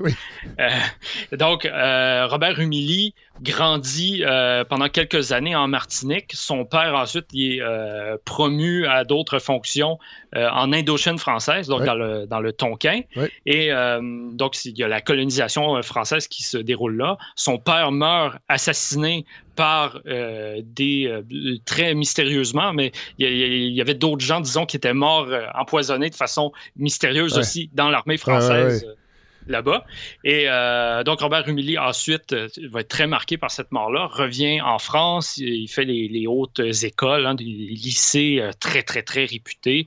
Donc, formation de haut niveau qu'il prépare à des études, une grande carrière. Il commence son droit à la Sorbonne. La Première Guerre mondiale éclate. Il est arraché au banc d'école pour participer à la guerre il se démarque, alors que hein, c'est, il y a vraiment le profil du nerd, là, le, grand sec avec des lunettes. Et donc, c'est vrai. Donc, euh, ben, il revient de la Première Guerre mondiale avec euh, quand même euh, des, médailles. donc, voilà. Et mais il perd beaucoup de ses illusions, comme beaucoup de vétérans de la Première Guerre, hein, qui croient plus à la démocratie, qui croient plus au régime des partis. Pour eux, tout ça, ça appartient à un monde révolu. Et donc, il faut revenir à des solutions plus simples. Robert Rumilly euh, ça va être plutôt à droite que ça va se dessiner. Euh, ben oui, euh, donc monarchiste, royaliste, il voulait ramener la monarchie de force en France. C'est ça le, but de l'action française. Et donc, il va militer là-dedans. Malheureusement, pour lui, ça va pas bien se passer pour sa gagne. il va y avoir des élections en France. À peu près tous les candidats vont être battus. donc, il va y avoir des émeutes, il va y avoir des assassinats. Même le mouvement va être condamné par le pape puis à cette époque-là, ben, ça a du ah poids ce que le pape a à dire. Hein. C'est pas juste sur Twitter. Donc, euh, il arrive et euh, il se dit Bon, euh, qu'est-ce que je vais faire? Ben, il y a un ami qui lui dit ben, va au Québec. Ah tu vas être à ta place, mon vieux. Là, parfait. Donc, il déménage avec son épouse, qui était aussi militante dans l'Action française. Il arrive à Montréal en 1928, donc juste avant la Grande Dépression. Oui. Et là, il va tomber, euh, a pas beaucoup de contacts, et découvre la librairie L'Action française, détenue par Albert Lévesque, qui n'a pas de grand rapport avec l'Action française dont on vient de parler. Pas officiellement, non, mais disons que Albert Lévesque, euh, lui, il aimait bien les, gens que Rumilly aimait bien aussi. Ce qui va faire dire à Robert Rumilly que ça lui aura pas pris cinq minutes à s'adapter au Québec. Ouais, voilà, c'est ça. Et là, rapidement, il va être introduit à un certain milieu littéraire. Il va rencontrer Victor Barbeau, Robert Choquette, Jovette Bernier, Lionel Groux. Euh, et ce sont tous des admirateurs de Charles Maurras, Maurice Barrès, Georges Bernanos, euh, Bernanos euh, Mussolini, Salazar. Et là, je sais qu'aujourd'hui, on regarde ça puis on se dit, franchement, euh, ils auraient dû savoir, mais à l'époque, on n'est pas là-dedans du tout. Là. Mussolini, c'est un corporatiste. On ne décèle pas encore les tendances fascisantes. En tout cas, on ne comprend pas l'impact que le fascisme va avoir. Mais non, voilà. Donc, nous, on l'évalue avec euh, le regard dans l'après-coup. Ben, évidemment, c'est facile d'avoir ce jugement-là. Moi, je dirais, prenez les gens de 2041 ou 2051 qui vont nous regarder, nous, comment on a l'air fou à nous, nous dépêtrer de la COVID. Ils vont dire, non, mais il était donc bien innocent en 2021. Ben voilà. Donc, on, est toujours l'innocent de quelqu'un d'autre. Et, et, là, Rumilly va euh, finalement rencontrer euh, Maurice Duplessis et va voir en lui euh, un modèle peut-être politique qu'il recherchait en France et qu'il n'avait pas trouvé. Et, en fait, il, semble le trouver au Québec. Oui, donc voilà. Euh, Rumilly, c'est quelqu'un qui est attiré par les figures de chefs euh, qui dominent vraiment euh, les situations, qui dominent leur parti, leur régime, tout ça. Il va, il va être attiré par Camillien Hood dans un temps, puis ben, par Duplessis, qui là, Duplessis, c'est la, consécration, c'est le plus proche d'un roi pour le Québec, hein, à ses yeux. Donc, Rumilly va devenir son collaborateur. Il va collaborer avec lui à partir de 1945 environ, jusqu'à sa mort, donc euh, pendant les, les, 15 ans qui vont suivre. Ce qui va faire que dans les années 60, quand il va y avoir euh, la Révolution tranquille, ben, il va être condamné, il va avoir pris part à des, polémiques contre les, réformes aussi de la Révolution tranquille, il faut dire. Mais euh, on va vraiment l'associer de façon négative à l'Union nationale puis aux, pires éléments. Donc, euh, ça va être la personne toute désignée pour faire une biographie de Maurice. Pour, parce qu'il faut le dire, la, la biographie est publiée en 1973. On est 13 ans après la fin du gouvernement de l'Union nationale. Et c'est une époque aussi... En fait, il y a une espèce de, recul qui permet de tenter de réhabiliter un peu ou en fait de revisiter cette époque-là. Oui, c'est ça. Euh, ça, c'était intéressant de voir ça. On l'a un peu oublié aujourd'hui, mais dans les, à la fin des années 60, début des années 70, il y a vraiment eu une mode médiatique autour de Duplessis. Donc, il y avait des documentaires, des entrevues radio avec des gens de sa famille, des anciens collaborateurs, beaucoup d'anciens adversaires qui restaient. Euh, il va y avoir, bon, euh, des émissions de radio, des émissions de télévision. Ça va, bon, culminer avec euh, ces biographies-là et la, statue instaurée par le gouvernement de René Lévesque. Mais, donc, ça mais, qui va rester caché longtemps. Ça, on en reparlera peut-être tantôt parce que, puis même le, René Lévesque va être critiqué d'avoir ressorti cette statue-là, mais elle était faite, elle était, elle était, elle était modelée, mais on, personne n'osait la, la, la, mettre à un endroit précis. C'était une patate chaude, en fait. Oui, oui, c'était presque aussi pire que le prolongement de la ligne bleue. C'était interminable. Donc, 73. Euh, et là, il faut, faut, quand même le dire. C'est drôle parce que quand euh, vous parlez de Robert, Robert Robert Humilly n'est pas un historien de formation. Euh, ça m'a fait penser moi un peu à François, à Fils Garneau, en fait, qui était aussi un autodidacte. Je dis pas que les, approches seraient, mais il y a quand même cette idée du récit, de la biographie romancée. Euh, un genre, vous dites, euh, je l'ignorais totalement, un genre qui était très populaire dans l'entre-deux-guerres au Québec. donc, une biographie romancée de figures plus grandes que nature. Et Robert Humilly s'inscrit dans cette tradition-là. Oui, oui, tout à fait. Puis euh, je dirais que jusqu'à la Deuxième Guerre mondiale, il n'y avait pas tellement de frontières bien déterminées entre la littérature et l'histoire, entre de, beaucoup de sciences sociales qui avaient des, limites un peu poreuses. Donc, euh, ben, Rumilly est tout à fait de ce temps-là, de cette époque-là. C'est pas quelqu'un qui va tellement fouiller dans, euh, mon Dieu, des, budgets, puis des statistiques, puis là, mettre des tableaux avec des chartes, puis ah, on fait des intégrales, ou je sais pas. Donc là, il n'est pas tellement de ça, il est plus dans le récit, puis euh, dans cette idée-là qu'on raconte un, grand roman national. Donc, c'est passionnant à lire parce qu'on a l'impression que l'histoire, c'est vraiment la force de personnalité des personnages qu'on suit qui la forment c'est pas des mouvements de foule, c'est pas l'économie, c'est pas euh, des pandémies, c'est euh, vraiment la volonté, euh, la personnalité, les, personnages qu'on suit, qu'on met en scène, qui déterminent la suite des événements. Donc, ben, Rumilly, toute son histoire de la province de Québec, hein, que toutes les écoles avaient, c'est 41 tomes, c'est très long. Ben oui. Ben, ben, c'est très riche aussi en enseignement et donc euh, ben, c'est ce qu'il fait, c'est ce qu'il a fait toute sa vie, c'est ce type d'histoire-là qu'il a fait. Il va décrire euh, Maurice Duplessis comme un despote cordial avec des générosités de prince. oui.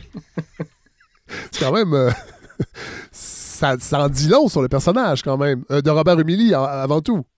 Oui, oui, oui, c'est fais ce que je te dis, sinon. c'est ça.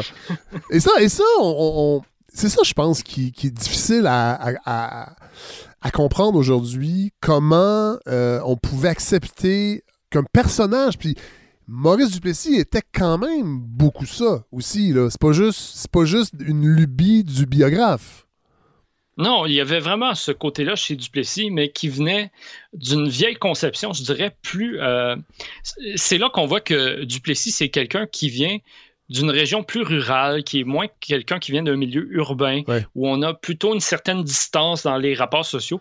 Dans les milieux ruraux, puis on va le retrouver aussi chez René Lévesque, ce rapport-là avec la population, qui, va expliquer en partie le, fait que les gens s'attachaient à la personne de René Lévesque. C'est qu'il y a vraiment un rapport de proximité, un rapport plus terre à terre avec les gens. Duplessis aime bien se faire appeler Maurice par les gens de, Trois-Rivières. Donc, c'est un rapport de proximité entre le citoyen et le politicien.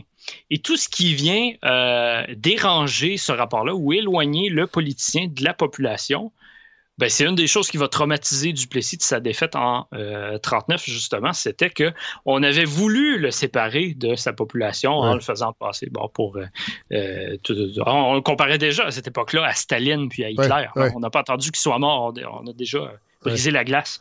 Donc, euh, euh, c'est un type de rapport qu'on retrouve moins aujourd'hui, sans doute parce que ben, il, y a, un État, il y a des structures modernes, il y a des processus de décision, il, y a des, il y a des syndicats aussi. Donc, c'est très différent. On ne peut pas retrouver cette structure-là aujourd'hui. Mais, Pierre Berthelot, cela dit, puis ça, on va en parler plus tard parce que vous abordez ce, les comparaisons qu'on fait aujourd'hui. Parce que, dans le fond, encore aujourd'hui, la mémoire de Duplessis est revenue un peu parce que on retrouve, en tout cas certaines personnes semblent retrouver ce style chez François Legault et cette proximité-là qu'il veut créer avec l'électorat, euh, c'est quand même un trait assez fort présentement du de, de, François Legault, le premier ministre. Oui, oui, euh, euh, oui, tout à fait. Puis euh, même Denis Arcand le, disait ce matin, là, ou hier plutôt, en entrevue. Avec Antoine Robitaille. Eh ben, ben, oui, avec Antoine Robitaille, lui aussi, il trouvait ça. Puis qu'il y avait de ce côté-là, ce côté attachant, ce côté, ben, je me prends pas pour un autre, prenez-moi comme je suis, puis avec mes défauts, puis tout ça. Donc, ça, ça, marche toujours euh, au Québec. Les politiciens qui jouent moins euh, cette carte-là, on peut penser à Philippe Couillard, ah, par exemple. Euh, ça, là, ça ne passe pas dans la population. Et donc, Duplessis, et comme François Legault, était extrêmement habile à jouer avec ça.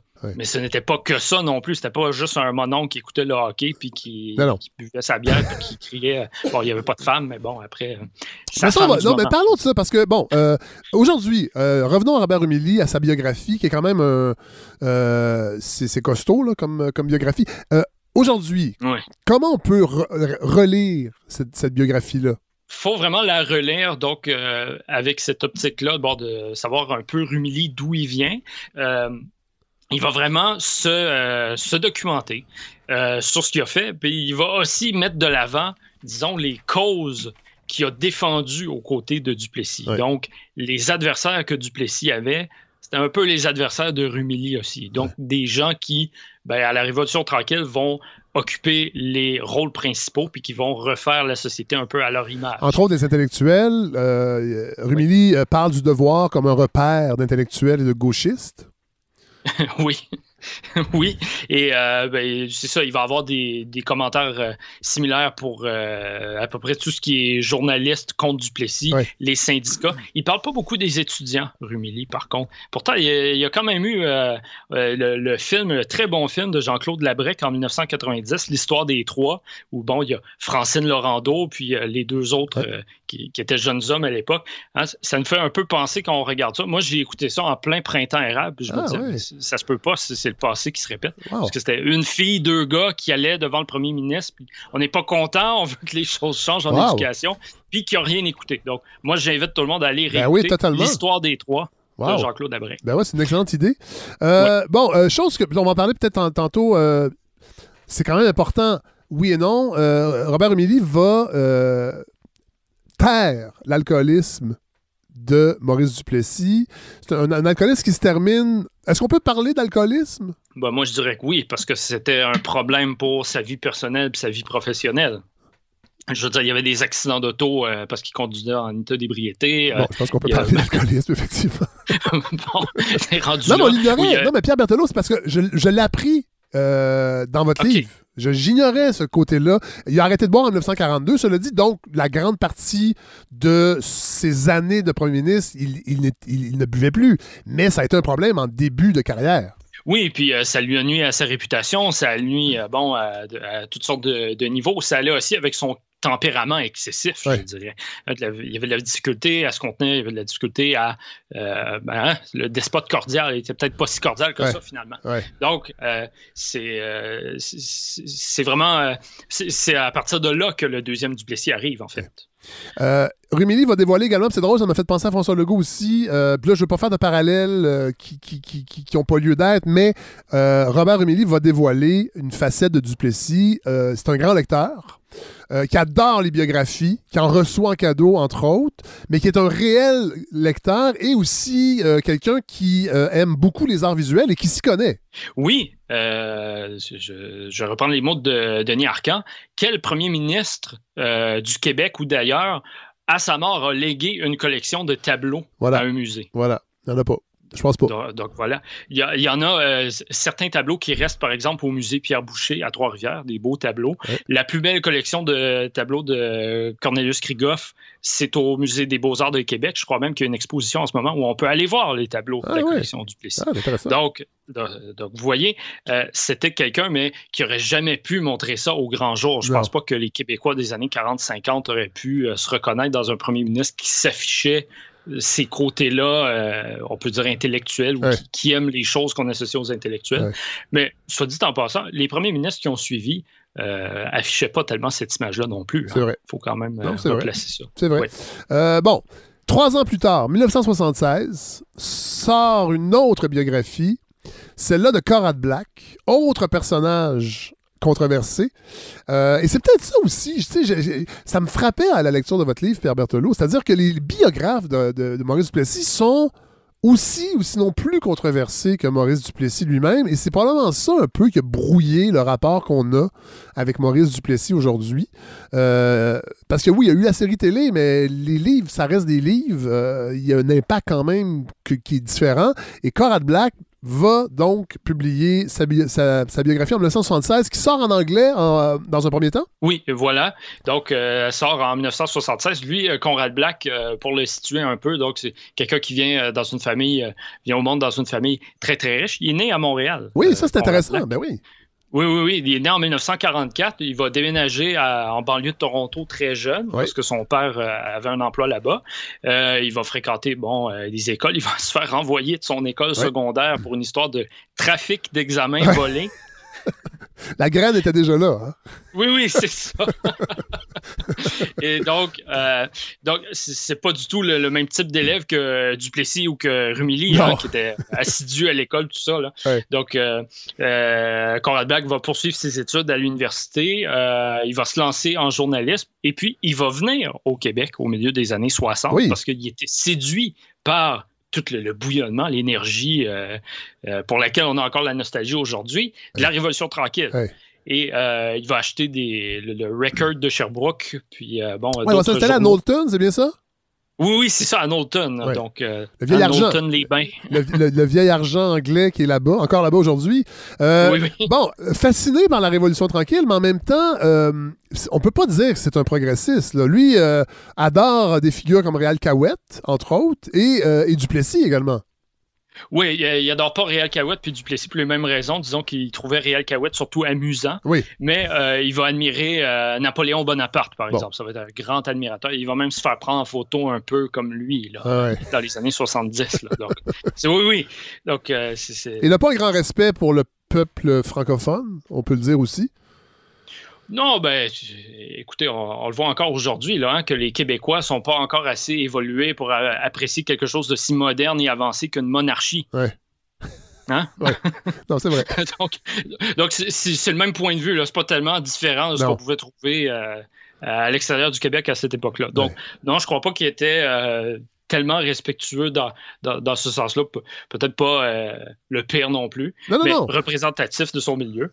Et euh, donc, euh, c'est ça, lui, il va trouver, en fait, moi j'ai l'impression qu'il va trouver au sein de l'Union nationale une sorte de, bastion là, de, résistance, de bon sens conservatrice. Oui. Oh, lui, pour lui, en fait, pour Coral Black, le, le, le, mariage église-famille est, est la forme d'organisation politique la plus aboutie, plus que la démocratie. C'est vraiment un conservateur hardcore. Là. Oui, oui, oui, oui. Qui, qui, va devenir ami plus tard avec euh, Richard Nixon. Hein? Ouais, quand même. C'est parlant. Parlez-nous un peu de sa, carrière parce que bon, il est devenu, c'est devenu un, mania de la presse dans les années 90, 2000 euh, jusqu'à sa chute. Oui, oui. Euh, donc euh, voilà, euh, Conrad Black, à partir de la fin des années 70, hérite de son père, donc d'une série d'actions qui lui donne le contrôle sur un groupe d'entreprises, des, grosses entreprises, hein, les, chaînes d'alimentation de Dominion, puis bon. Que j'ai connu quand j'étais plus jeune. mais, c'est vraiment, non, c'est ça. Il devient, il devient multi, multimillionnaire à la tête d'un holding gigantesque et va finir en prison pour des malversations, pour de la fraude. Oui, en fait, euh, Conrad Black va se faire pincer pour avoir fait ce que d'autres ont fait sans se faire pincer, en gros. Euh, c'est ce qui va, c'est ce qui va y arriver. Donc, il va avoir fraudé ses, propres investisseurs, ses, propres associés plutôt, et il va faire de la prison. Et à l'époque où il va faire de la prison, ça c'est intéressant, euh, il avait renoncé à sa citoyenneté canadienne pour obtenir un titre de noblesse. C'est vrai, ça. Moi, je rappelle de ça, c'est vrai. Ça pas si longtemps là. il est sorti de prison en 2012. 2012, oui. Bon, voilà. Oui, oui, au toujours vivant? Oui, oui. oui, oui, il est toujours vivant. Il a même réagi à mon, livre. Ah oui? Euh, Qu'est-ce qu'il a dit? Oui, oui. Ah, c'est intéressant ça. Qu'est-ce qu'il a dit? Ah, oh, ben, il n'a pas aimé, en gros. Mon Dieu, que, que, je suis surpris. ben oui. Hein?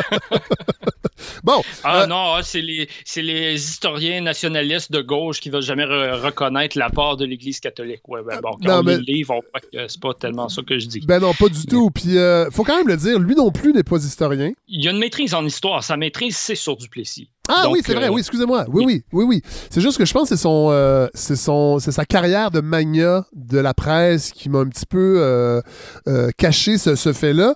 sauf que c'est pas un travail d'historien bien fait, sa biographie. Il parle beaucoup de ce, de, ce qui se trouve déjà dans, dans, la biographie de Robert Humilly. Ben, il, suit, euh, il suit les canons, on va dire, de l'histoire avec des notes de bas de page, puis des, des sources euh, qui citent, puis tout ça. Donc, de, ce point de vue-là, c'est un travail d'historien, en effet. Pour ce qui est de l'interprétation des faits, ben là, non, je crois qu'il met, euh, il va chercher dans l'histoire ce qui confirme son propre point de vue. ben là, quand on fait ça, quand on pose des questions au passé, puis qu'on a déjà les réponses données d'avance, ben, à mon avis, on fait pas de l'histoire. Je sais pas qu'est-ce qu'on fait, mais on fait d'autres choses.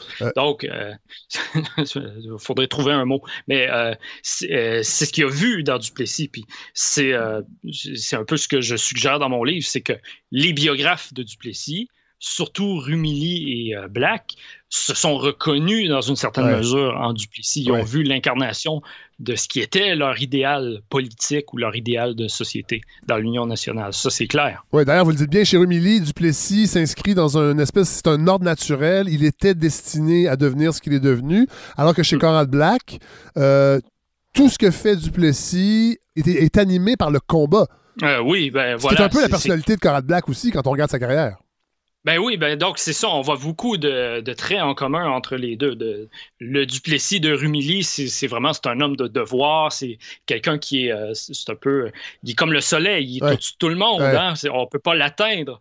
Donc on perd un peu la dimension humaine, euh, euh, fragile, faillible de Duplessis. Chez Conrad Black, c'est tout à fait différent. Là, on voit qu'il y a des maîtresses, puis qu'il ben, est alcoolique, puis il sacre, puis il fait des choses qui sont un peu indignes de la part du premier ministre, mais euh, c'est ça, il est plus humain mais je dirais pas qu'il est plus attachant forcément.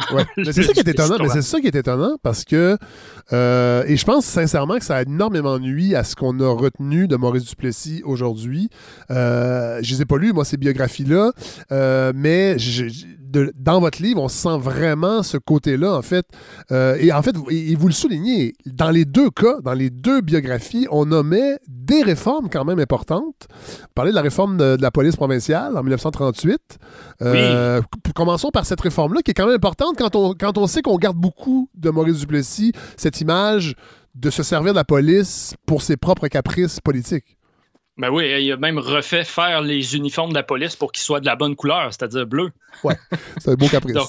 oui, c'est peut-être pas l'aspect le plus mémorable de la réforme, mais bon, euh, cette réforme-là, c'est intéressant. C'est une réforme qu'on a vraiment oubliée et qui est le début d'une modernisation euh, d'un service de police. Euh, parce qu'avant, c'est un peu drôle à s'imaginer, mais il y avait quatre services de police différents au Québec. Il y avait la police de la voirie, donc euh, service de surveillance de la route. Ça, c'était les, gens qui se promenaient avec les culottes d'équitation, puis les motos avec les sidecars, puis les gros gants. Euh, on voit l'image. Donc, il y avait ça. Il y avait un service de police lié à euh, la commission des liqueurs, donc l'ancêtre de la SAQ, ah qui a 100 ans cette année. Et deux autres services, la gendarmerie, donc la patrouille, et la police judiciaire, donc tout ce qui est enquête criminelle. Ah, Et tous ces services de police-là étaient répartis dans différents ministères. Donc, il n'y avait pas de commandement centralisé pour unifier les décisions. Duplessis va ramener ça sous le commandement du procureur général, sous, l'autorité pardon du, procureur général, le ministère de la, Justice et euh, de la Sécurité publique à l'époque, mis ensemble. Et euh, donc, c'est le début d'une modernisation. Mais par contre, ça ne va pas enlever le fait que euh, Duplessis va s'ingérer dans ah énormément de dossiers qui, aujourd'hui, euh, on est dans un autre contexte de jurisprudence. Jamais ça serait acceptable qu'un premier ministre appelle pour dire à un agent Ah ouais, euh, va chercher Pierre Berthelot parce qu'il a dit du mal de moi dans un livre. Ça serait impensable. Il pourrait pas faire cela ça. dit, cela dit, Patrick Lagacé, entre autres, a fait une série de textes il y a quelques années sur. Il y a quand même il y, a il y, a quand même encore des choses troublantes entre les relations entre le politique et, euh, et la police. Oui. Euh, on l'a vu avec les grandes enquêtes euh, sur le crime organisé. On l'a vu à la commission Charbonneau. C'est pour ça que je dis pas que c'était bien ce qui est arrivé à l'époque de Duplessis, mais on a vraiment l'impression qu'on s'est sorti complètement de ce folklore-là et c'est plus ou moins vrai. Ben voilà, c'est pour ça que je dis qu'il est encore en vie. C'est parce qu'il est vivant chacun de nous.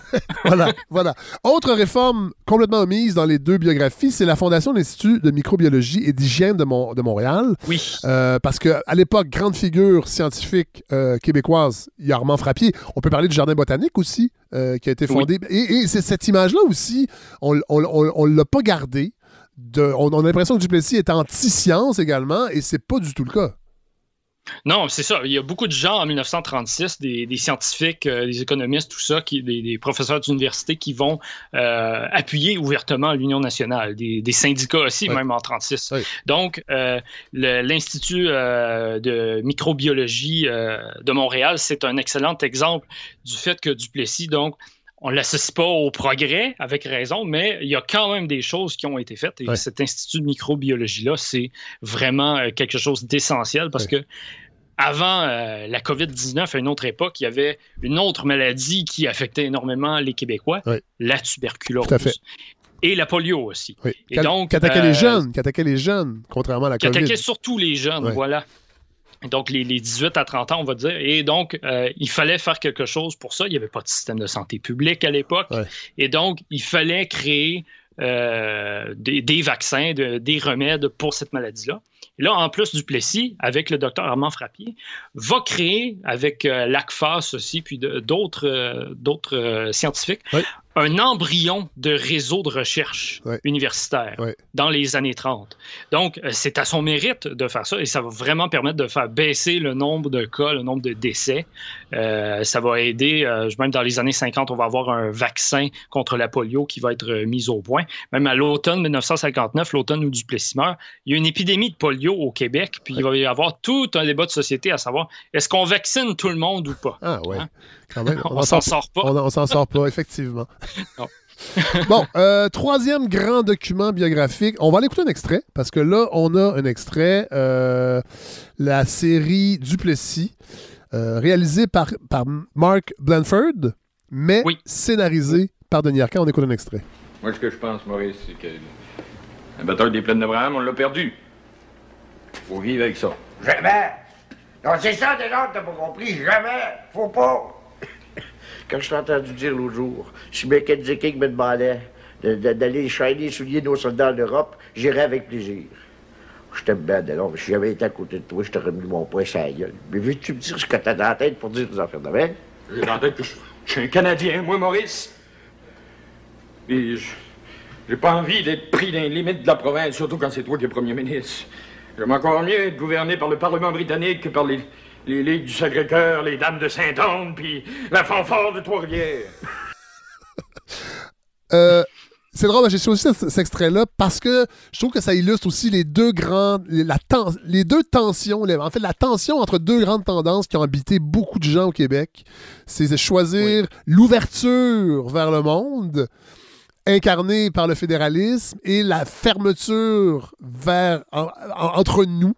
Euh, en fait, on a souvent caricaturé un peu ces deux positions-là et on la, on la retrouve dans ce, cet échange avec euh, Adélard Godbout et, et, Maurice Duplessis. Maurice Duplessis joué par Jean Lapointe. Une grande série euh, et vous, euh, vous, vous, vous en parlez euh, longuement dans votre, dans votre livre de cette série qui a été scénarisée par Denis Arcand, faut pas l'oublier, n'a pas été réalisée, mais scénarisée. Et c'est vraiment, et c'est une partie vraiment passionnante parce que vous nous rappelez aussi le, les origines familiales de Denis Arcand que j'ignorais totalement. Parlez-nous un peu de ça pour commencer. Ah oui, Denis Arcand qui vient d'une très belle région, la région de Portneuf, donc il est né à, Deschambault. En 1941, son père était pilote maritime sur le Saint-Laurent, donc euh, qui était un emploi, euh, un emploi très très bien rémunéré à cette époque-là. Donc dans un village où il y avait euh, les gens qui gagnaient bien leur vie, c'était le médecin puis le notaire, généralement. Peut-être l'épicier un peu. Mais... Donc, Denis Arcand grandit dans un, milieu assez aisé, mais de parents qui souffraient de ne pas avoir eu d'éducation. Donc, il y a même la mère de Denis Arcand qui avait pensé devenir carmélite un temps. Donc, euh, ça, c'est hein, les, carmélites, c'est un ordre religieux, donc ils sont cloîtrés, ils sont retirés du monde. C'est un des plus euh, catholiques, 200% euh, catholiques. On est chez les carmélites. Et ça va marquer, ça va marquer Denis Arcand. le rapport de sa mère euh, à la religion. Et euh, je dirais pas que son cynisme, je sais pas si c'est le bon mot. Je sais qu'on dit souvent qu'il est cynique, mais peut-être plus noblement qu'on le pense, parce qu'on a souvent euh, critiqué ça. Mais j'ai l'impression, en tout cas, à lire le portrait que vous en faites, que ça vient un peu peut-être du côté de sa mère. Oui, je pense que Denis Arcand, je ne suis pas d'accord avec le fait que c'est une vision cynique. Ça, peut l'être si on est euh, plus idéaliste dans, une certaine mesure, mais c'est une, il y a une vision du monde qui est euh, déromantisée. Je ne sais pas. qui n'est pas romantique. Tout à fait. Qui n'est pas romantique parce que justement, il cite sa mère. Il disait, par exemple, euh, moi, si je voulais aller, euh, il citait une conversation avec sa mère, puis il disait, si moi je disais à ma mère, ah, je voudrais aller euh, dîner un samedi avec tel ami, elle disait, ah, ben, on verra samedi. On ne sait pas quand est-ce que le bon Dieu nous ramène à lui. Donc, si tu es, vivant samedi, ben, tu pourras y aller. C'est une ambiance qui peut marquer son, son, son, son, son homme, comme on dit. Oui, oui, donc euh, c'est pas très réconfortant ni pour l'homme ni pour l'enfant. Et donc, euh, Denis Arcand va être très marqué de ça et je crois qu'une très grande partie de son œuvre, que ce soit Duplessis, que ce soit Le confort l'indifférence, Les invasions barbares, tous ces films, toutes ces séries télé, c'est un peu le deuil de cette de, cette vision romantique du monde-là. C'est qu'il n'y a pas de bon Dieu qui vient euh, secourir ceux qui ont été humiliés, ceux qui ont été bafoués. Euh, le méchant, il gagne pas toujours, euh, le, le cowboy, ça va pas toujours victorieux dans le soleil couchant à la fin du film. Bon, avant, avant cette série-là, il avait réalisé des documentaires. bon, il était décrit comme quelqu'un un peu d'iconoclaste à l'ONF, entre autres. Il va même éventuellement quitter l'ONF parce qu'on n'aime pas sa façon les choses qu'il a envie de dire dans certains de ses films. Euh, il va réaliser en 72 Québec, Duplessis et après. Et on va retrouver aussi euh, dans ce film-là des, concepts qu'on va retrouver dans le confort et l'indifférence. Il fait lire, entre autres, le rapport du Ram par un anglophone qui devient un peu le personnage qui lit euh, les scènes qu'on voit. En fait, ce film-là, euh, Duplessis et après, c'est la campagne de 1970. Il va suivre des candidats du PQ. Entre autres, on voit un très jeune Claude Charon. Il va suivre Robert Burns. Il va suivre des, euh, des, candidats de l'Union nationale. Il va suivre des libéraux pour démontrer, dans le fond, que les mœurs politiques n'ont pas tellement changé depuis Duplessis. Non, voilà, puis que les attentes de la population, la, culture politique en général, n'a pas tellement évolué en dix ans. Donc, ça, vraiment, à l'époque où c'était le, je dirais, le nationalisme lyrique euh, souverainiste pour lequel on a la nostalgie, euh, ben, lui était très critique de ça et c'est à partir de ce moment-là qu'il va se faire traiter de cynique et de chien courant du capitalisme. ouais. Et là, Mark Blanford, donc, euh, se voit confier la réalisation d'une série sur Duplessis et a de la difficulté à trouver un scénariste. Lui, il veut pas le faire lui-même et il a de la difficulté à trouver un scénariste. Oui, voilà. Puis Denis Arcand, en plus, à la même époque, devait faire un projet au Mexique et donc il n'était pas certain de, pouvoir s'engager, mais c'est une fois que ce projet-là va tomber à l'eau qu'il va pouvoir euh, s'emparer du projet, puis donc il va tomber dans les, biographies, euh, un peu comme moi j'ai fait, et euh, qui, va s'approprier le personnage. Puis Denis Arcand va être aussi aidé à la recherche par l'historien Jacques Lacourcière. C'est intéressant ça. C'est intéressant. Puis Denis Arcand va aussi avoir rencontré, dans le cadre de cette série-là, et pour Québec Duplessis après, il va avoir rencontré l'ancienne secrétaire de Duplessis, qui va refuser de lui prêter des archives, des enregistrements radio euh, de, ah Duplessis tout ça. Elle ne voudra pas collaborer avec lui, non. Ah, je pensais que, parce que dans, le livre, j'avais, euh, euh, on parle de Mme Auréa Cloutier? Oui. J'avais l'impression qu'elle avait aidé quand même. Elle a aidé Jean Lapointe, cela dit, à incarner Maurice Duplessis. Oui, oui, et puis ça, c'est ça, c'est absolument extraordinaire. Moi, c'est le père d'un ami que, j'ai qui a travaillé sur cette série-là. Ah, ouais. Il avait 20 ans au moment du tournage, donc lui, il était dans l'équipe technique, puis il m'a raconté en détail, c'est absolument extraordinaire. Là. Mais donc, oui, elle a aidé apparemment Jean Lapointe à bien camper le rôle, même se positionner. Quand Duplessis parlait comme ça, il mettait les mains ici. Quand il était devant les libéraux, il mettait ça dans ses poches. Non, il aurait dit ça comme ça. elle, va être, très présente, mais finalement, elle va se distancier de la, de la série quand elle va sortir. Oui, oui, oui. Elle, va faire, euh, comme beaucoup de gens, en fait, de la génération de ceux qui ont connu Duplessis et qui ont voté pour lui. Euh, elle n'aimera pas la série. Elle ne voudra, euh, voudra pas être associée à la série. on ne voit pas son nom au générique. Ah oui. Et, pourquoi, selon vous? Parce que, bon, en fait, parlez-nous de la série. je sais que vous avez des anecdotes. Vous m'avez confié ça avant l'enregistrement. Puis moi, évidemment, je suis toujours preneur. J'ai revisionné la série au complet avant de préparer l'entrevue. une série qui est encore disponible, entre autres dans la Grande Bibliothèque. Euh, elle est disponible en DVD. Je ne sais pas si numériquement on peut euh, la réserver ou la, visionner. Je sais qu'elle a, elle a été rediffusée, je crois, à RTV au début des années 2000. Oui, oui, oui, elle a été rediffusée à plusieurs reprises. Moi, je me rappelle d'avoir écouté à, la télévision aussi euh, plus jeune. Alors, parlez-nous de cette série parce que, bon, évidemment, c'est six épisodes. On ne peut pas résumer si facilement 18 ans. Il y a eu des, ellipses. on, a un peu on n'a pas joué avec les faits, mais on a quand même tenté de, euh, de, de, de, mettre des gens plus rapidement en scène. Peut-être que je l'explique mal, là, mais on, ça, moi, j'ai senti quand même qu'on a voulu euh, rester collé à la, réalité avec la limite que le, les six épisodes nous permettaient. Oui, c'est sept épisodes, en fait, mais c'est c'est très, très bien fait. On, on, reste vraiment collé au sujet, puis bon, on a pris des raccourcis dans le temps parce que c'est la télévision, il faut garder ça. Bon, dans, on peut pas faire des épisodes de 8 heures à ah, chaque fois puis tout expliquer. C'est pas un cours non plus, c'est pas un cours universitaire. Il faut que ça reste divertissant. Puis euh, c'est vraiment euh, le meilleur de la télévision québécoise, là, la série du Plessis. Donc, euh, selon vous, les grandes forces justement du scénario, de la réalisation, par rapport à ce qu'a été Maurice Duplessis et sa mémoire? Une des grandes forces, c'est que la série essaie de prendre Duplessis non pas pour euh, tel qu'il a été vu par des partisans, ni non plus tel qu'il a été vu par des adversaires, mais tel qu'il aurait pu être vu par des gens ordinaires. Donc, euh, par les Québécois ordinaires et adapté au public de 1978. Moi, je crois que c'est vraiment ça la force. Et puis, quand on l'écoute, même aujourd'hui, euh, on le trouve encore sympathique, le bonhomme. Euh, on lui trouve des. Donc, c'est ça, c'est un regard qui est là avec une certaine empathie, mais qui n'est pas là non plus pour le réhabiliter puis dire oh, on est allé trop loin, il faut revenir à ça. Non, non, si c'était possible de toute façon. Oui, parce qu'on voit, on voit ses travers, on voit, on voit les, les, exagérations de, ce régime-là aussi. C'est pas, pas caché. Ce que j'ai aimé, et j'ai l'impression que c'était absent des, biographies de, Robert Humilly et Conrad Black, c'est que les, les, personnages qui entourent Maurice Duplessis, les figures importantes de l'Union nationale, moi, Gérard Martineau, euh, Jodé Bégin, qui est joué, c'est bien Jodé Bégin qui est joué par euh, Marcel Sabourin? Oui, le Don Draper de l'Union nationale. Mon Dieu, mais quel. quel c'est le, le, après Jean Lapointe, Marcel Sabourin, je trouve que c'est celui qui, se, qui, ressort le plus. Quel personnage fascinant. Mais on voit les personnages qui ont un peu été euh, mis euh, dans l'ombre. On a l'impression que l'Union nationale, oui, c'est le parti d'un seul homme, mais il y avait des, des, figures quand même importantes autour de lui qui ont joué des rôles vraiment importants. Peut-être qu'on a gommé un peu avec, avec les biographies. Oui, aussi, puis euh, un peu avec la série pour euh, les besoins, bon, on a mis euh, trois, quatre personnages en un seul dans une scène pour expliquer un problème ou une situation.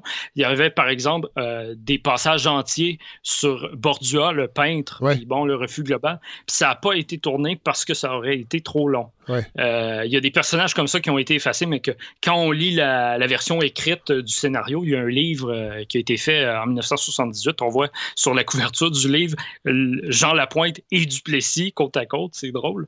Et donc, on, les voit ces scènes-là. Mais à l'écran, donc c'est ça.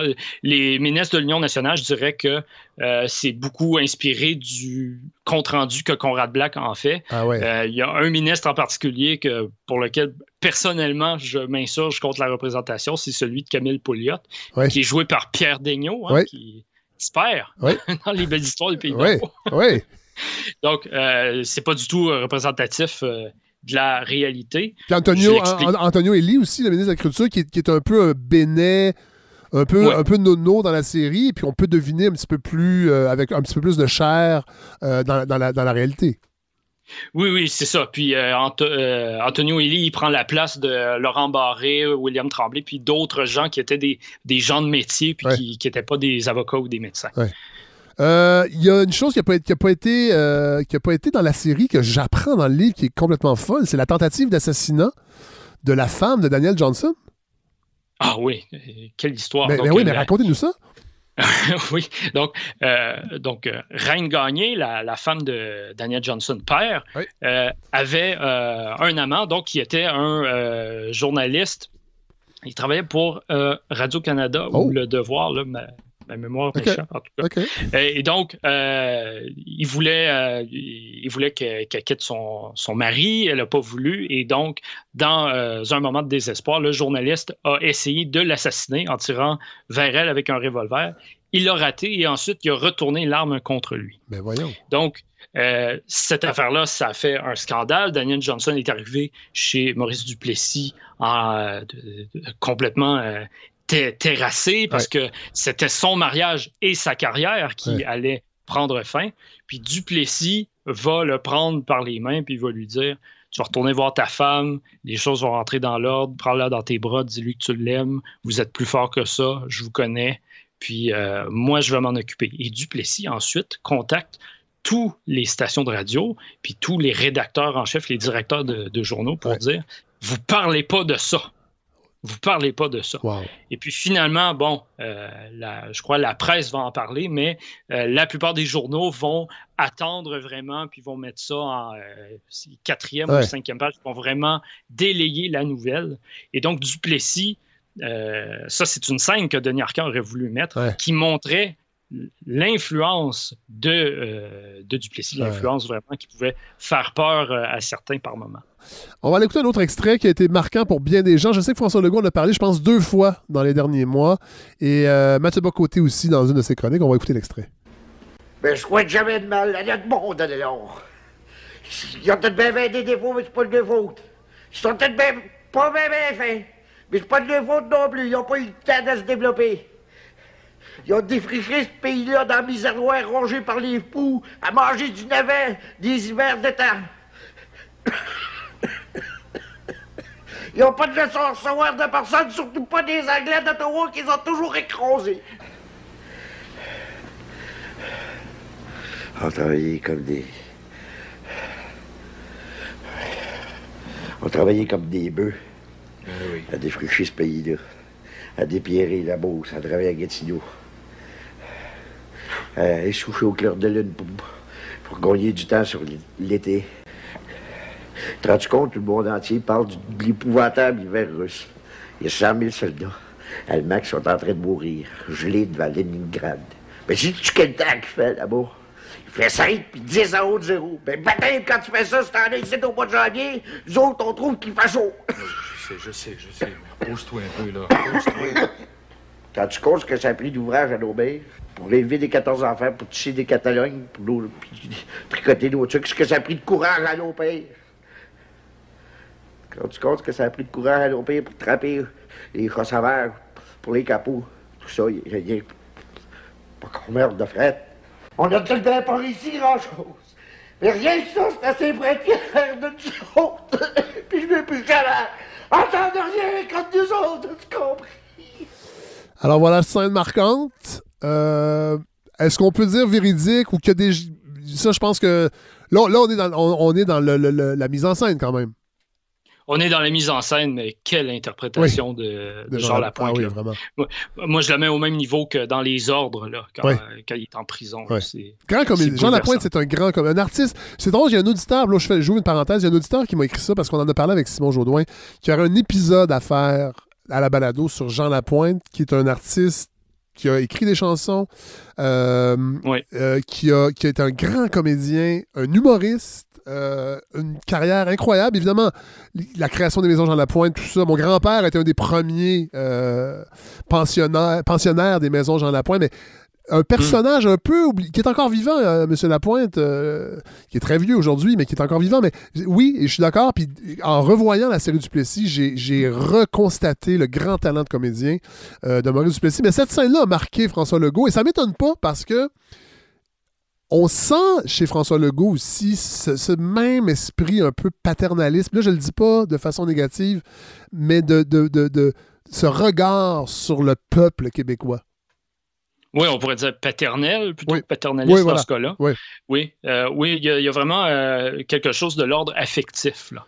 Euh, c'est vraiment un attachement personnel. Puis, moi, ce que je vois à, travers cette scène-là, c'est justement un, cri de, désespoir qui veut répondre à la question fondamentale qui, qui était posée dans Québec du Plessis après.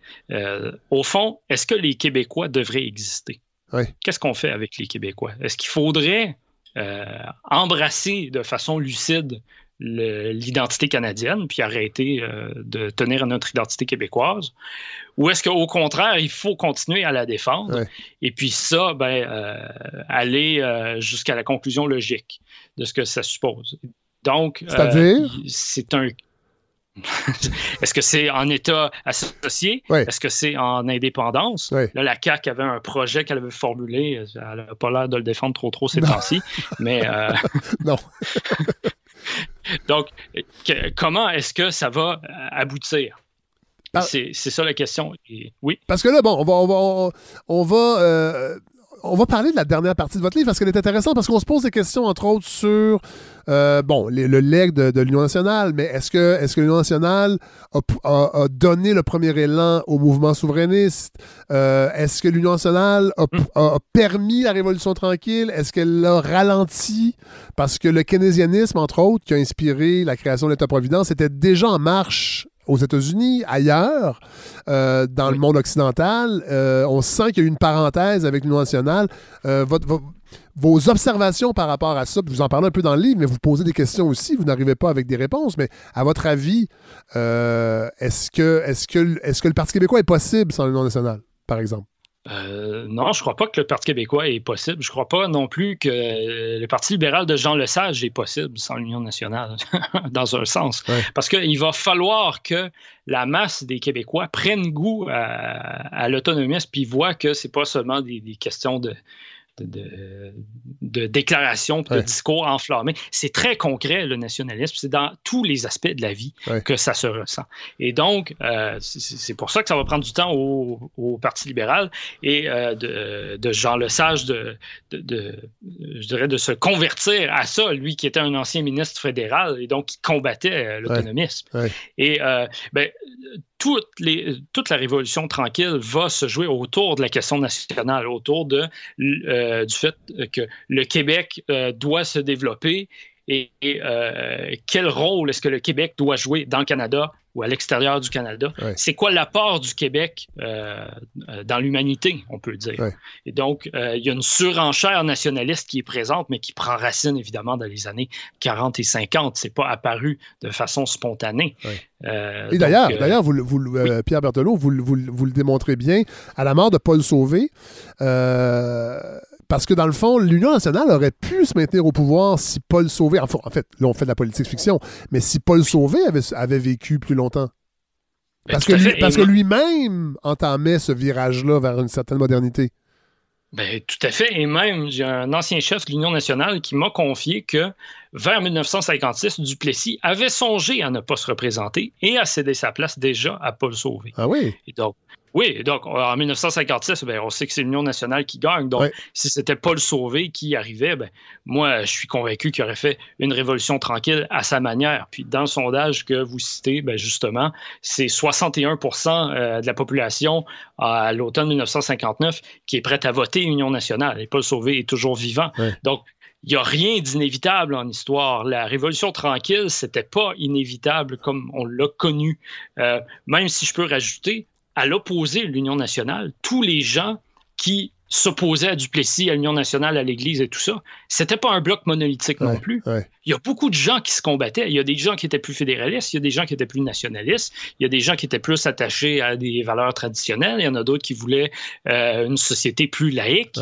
Donc, euh, tous ces gens-là s'affrontaient. Ça va prendre l'alignement des astres pour que, pour que les, choses se déroulent comme elles se sont déroulées.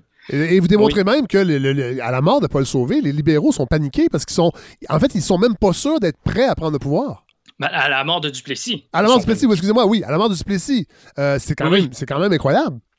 Oui, oui, puis euh, c'est même euh, Georges-Émile Lapalme, il, il, le cite dans ses mémoires. Il dit Mais qu'est-ce que je pouvais faire contre Paul Sauvé? Il était, il, était porté au nu par euh, les Québécois. Et même Jean Lesage va l'avouer en entrevue radio. Il dit En 1960, si j'étais contre Paul Sauvé, je gagnais pas. C'était impossible. J'aurais pris plus de députés. Peut-être qu'il disait ça pour se racheter. Oui. non, mais et, rappelons aussi, parce que faut pas l'oublier, la Révolution tranquille a bousculé les Québécois également, à un, point tel que, corrigez-moi si je me trompe, mais que le gouvernement de Sage a cru bon retourner en élection en 62 pour être certain d'avoir l'aval de la population pour poursuivre la Révolution tranquille.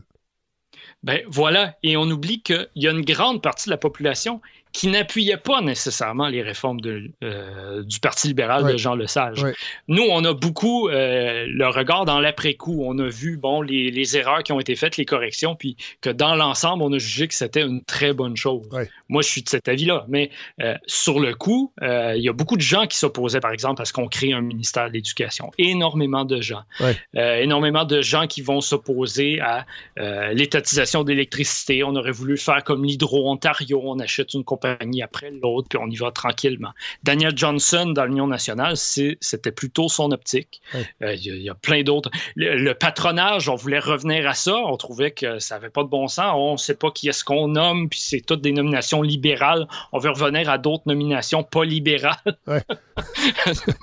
donc, donc oui, puis c'est pas pour rien que dans les années 60, le parti créditiste va être extrêmement populaire sur la scène fédérale à cause de ça. Ben oui. Euh, bon, aujourd'hui, euh, qu'est-ce qui en reste? En fait, comment on peut. Euh, vous, vous, parlez, vous, vous, donnez un fait intéressant aussi. Vous parlez de la crise actuelle de l'enseignement de l'histoire qui est peut-être aussi. qui nous empêche d'avoir un regard plus affûté sur cette période-là. Vous dites que. y a, en fait, je ne sais pas jusqu'à quel point aujourd'hui les, les, chiffres sont les mêmes, mais vous dites qu'en 2008-2009, 5% seulement des étudiants du collégial avaient suivi un cours d'histoire du Québec. Euh, sur 1000 mémoires de maîtrise, très peu sont consacrés à des hommes ou des femmes politiques et encore moins à cette époque-là ou à Maurice Duplessis. Comment on peut euh, redonner un portrait juste de cette époque-là aujourd'hui? Ça, c'est une excellente question. Moi, je crois que euh, d'abord, ça prend des historiens. Ça prend des historiens qui sont tournés vers le grand public, pas seulement vers des étudiants d'université en histoire. entre eux, ouais. Oui, oui, voilà. Donc, il faut se tourner vers le grand public parce qu'il y a un lectorat. Il y a un public qui aime l'histoire, qui aime son histoire du Québec et qui veut en savoir plus. Et euh, donc, euh, c'est une première étape. Moi, je crois que écrire des biographies, par exemple, de, personnalités. Il y a une très belle biographie, par exemple, d'Anne Hébert, qui n'était pas en politique, mais qui était une figure de l'époque de ben Duplessis. Elle a commencé à écrire. Quelle belle biographie. Mais donc, c'est comme ça qu'on redécouvre. Ça prend des artistes. Moi, euh, moi, avant d'être historien dans une autre vie, j'étais artiste visuel à la base. Moi, j'ai étudié en cinéma d'animation au ah Cégep. Oui. Et donc, euh, ça prend ça, ça prend des artistes qui s'intéressent à l'histoire et qui la réinterprètent pour le public d'aujourd'hui avec des préoccupations d'aujourd'hui. Bon, il faut en même temps avoir de l'empathie pour le passé, pour pas euh, plaquer non plus nos valeurs sur, le passé. Mais ça prend un intérêt sincère. Ça prend des enseignants. Il faut euh, des enseignants qui sont euh, bien formés, qui sont bien payés aussi pour enseigner cette histoire-là donc, grosso modo, ça prend, euh, puis ça prend des décisions publiques qui, des, politiques publiques qui favorisent, ben, on voit avec euh, le, désastre du patrimoine architectural, c'est inqualifiable comment euh, c'est géré au Québec depuis des années. Depuis des années, c'est pas récent comme problème. Mais donc, ça prend vraiment un effort collectif pour se réapproprier notre histoire. Et puis, ben, peut-être que ça va se refléter sur nos choix politiques ensuite. Parce que parce que c'est encore controversé. Et vous le dites, vous avez fait des entrevues et, et c'est encore mal de parler de Duplessis. J'ai hâte de voir les réactions, sincèrement, parce que je sais que à votre passage, à certaines entrevues, c'est encore difficile. Puis les comparaisons qu'on fait de Duplessis avec la CAQ, c'est jamais positif. Euh, et, on n'en sort pas euh, encore aujourd'hui de, de, cette espèce de, de, côté traumatique du régime Duplessis.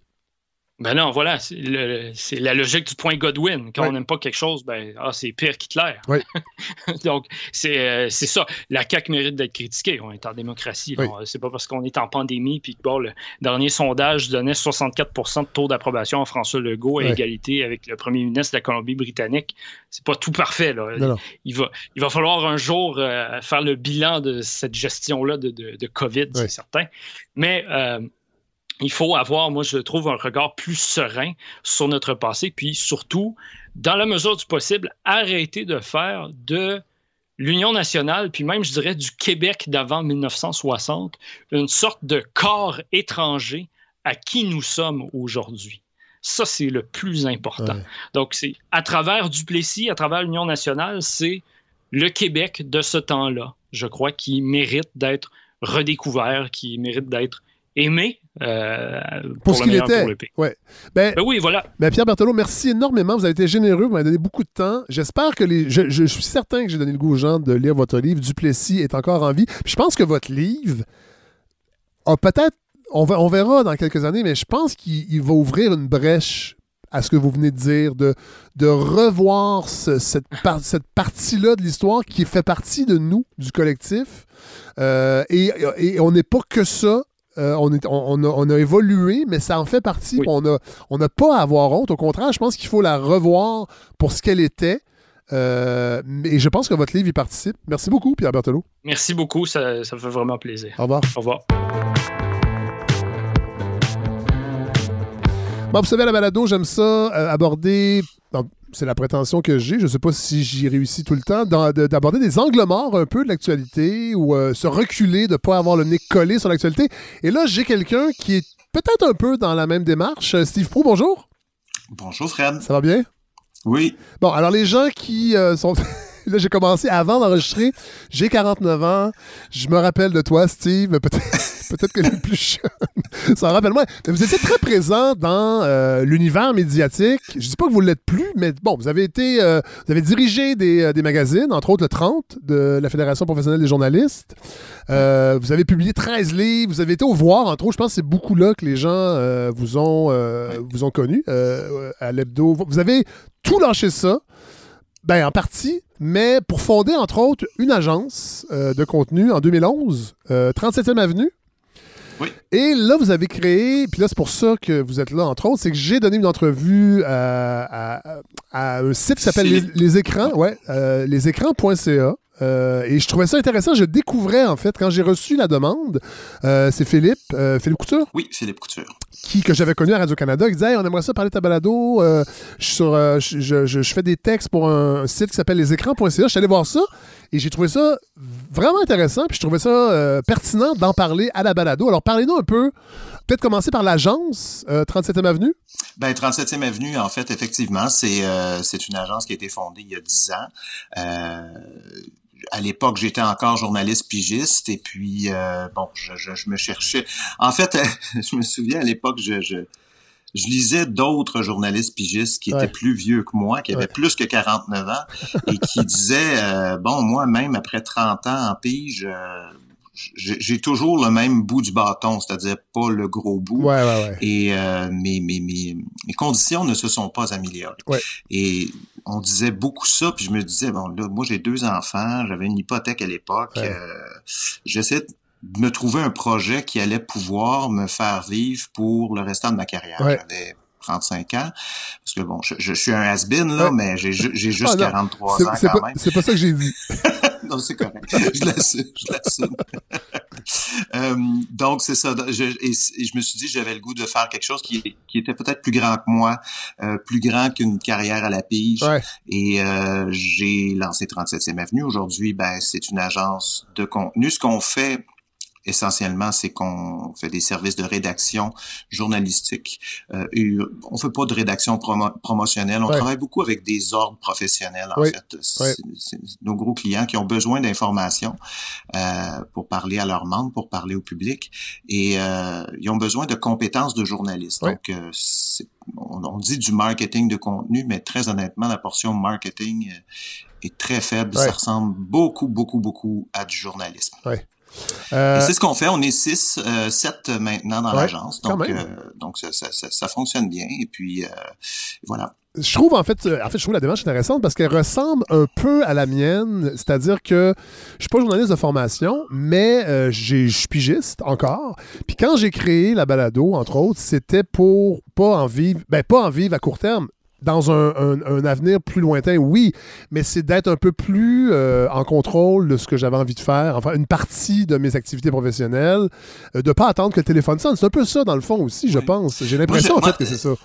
Il y a un prof d'université que j'ai interviewé il y a longtemps qui, qui sur l'entrepreneuriat qui me disait l'entrepreneuriat, un entrepreneur dans le fond ce qu'il fait c'est qu'il essaie de se créer un espace de liberté. Voilà. Et, euh, voilà et, je trouve que c'est une définition parfaite de, de l'entrepreneuriat parce que c'est ça. Maintenant, après 10 ans, je, je dis pas les premières années, c'était quand même difficile. La, notion de liberté était pas si présente. Non, non, c'est ça. Mais avec les années, euh, comme l'entreprise grandit, euh, moi, mon rôle dans l'entreprise n'est plus aussi essentiel qu'il l'était pour la survie de l'entreprise. C'est-à-dire qu'il y a plein, cinq personnes qui, qui, font du travail autour et euh, je peux prendre des vacances, je peux euh, partir sur un projet qui m'intéresse, je peux choisir les projets ben qui m'intéressent aussi.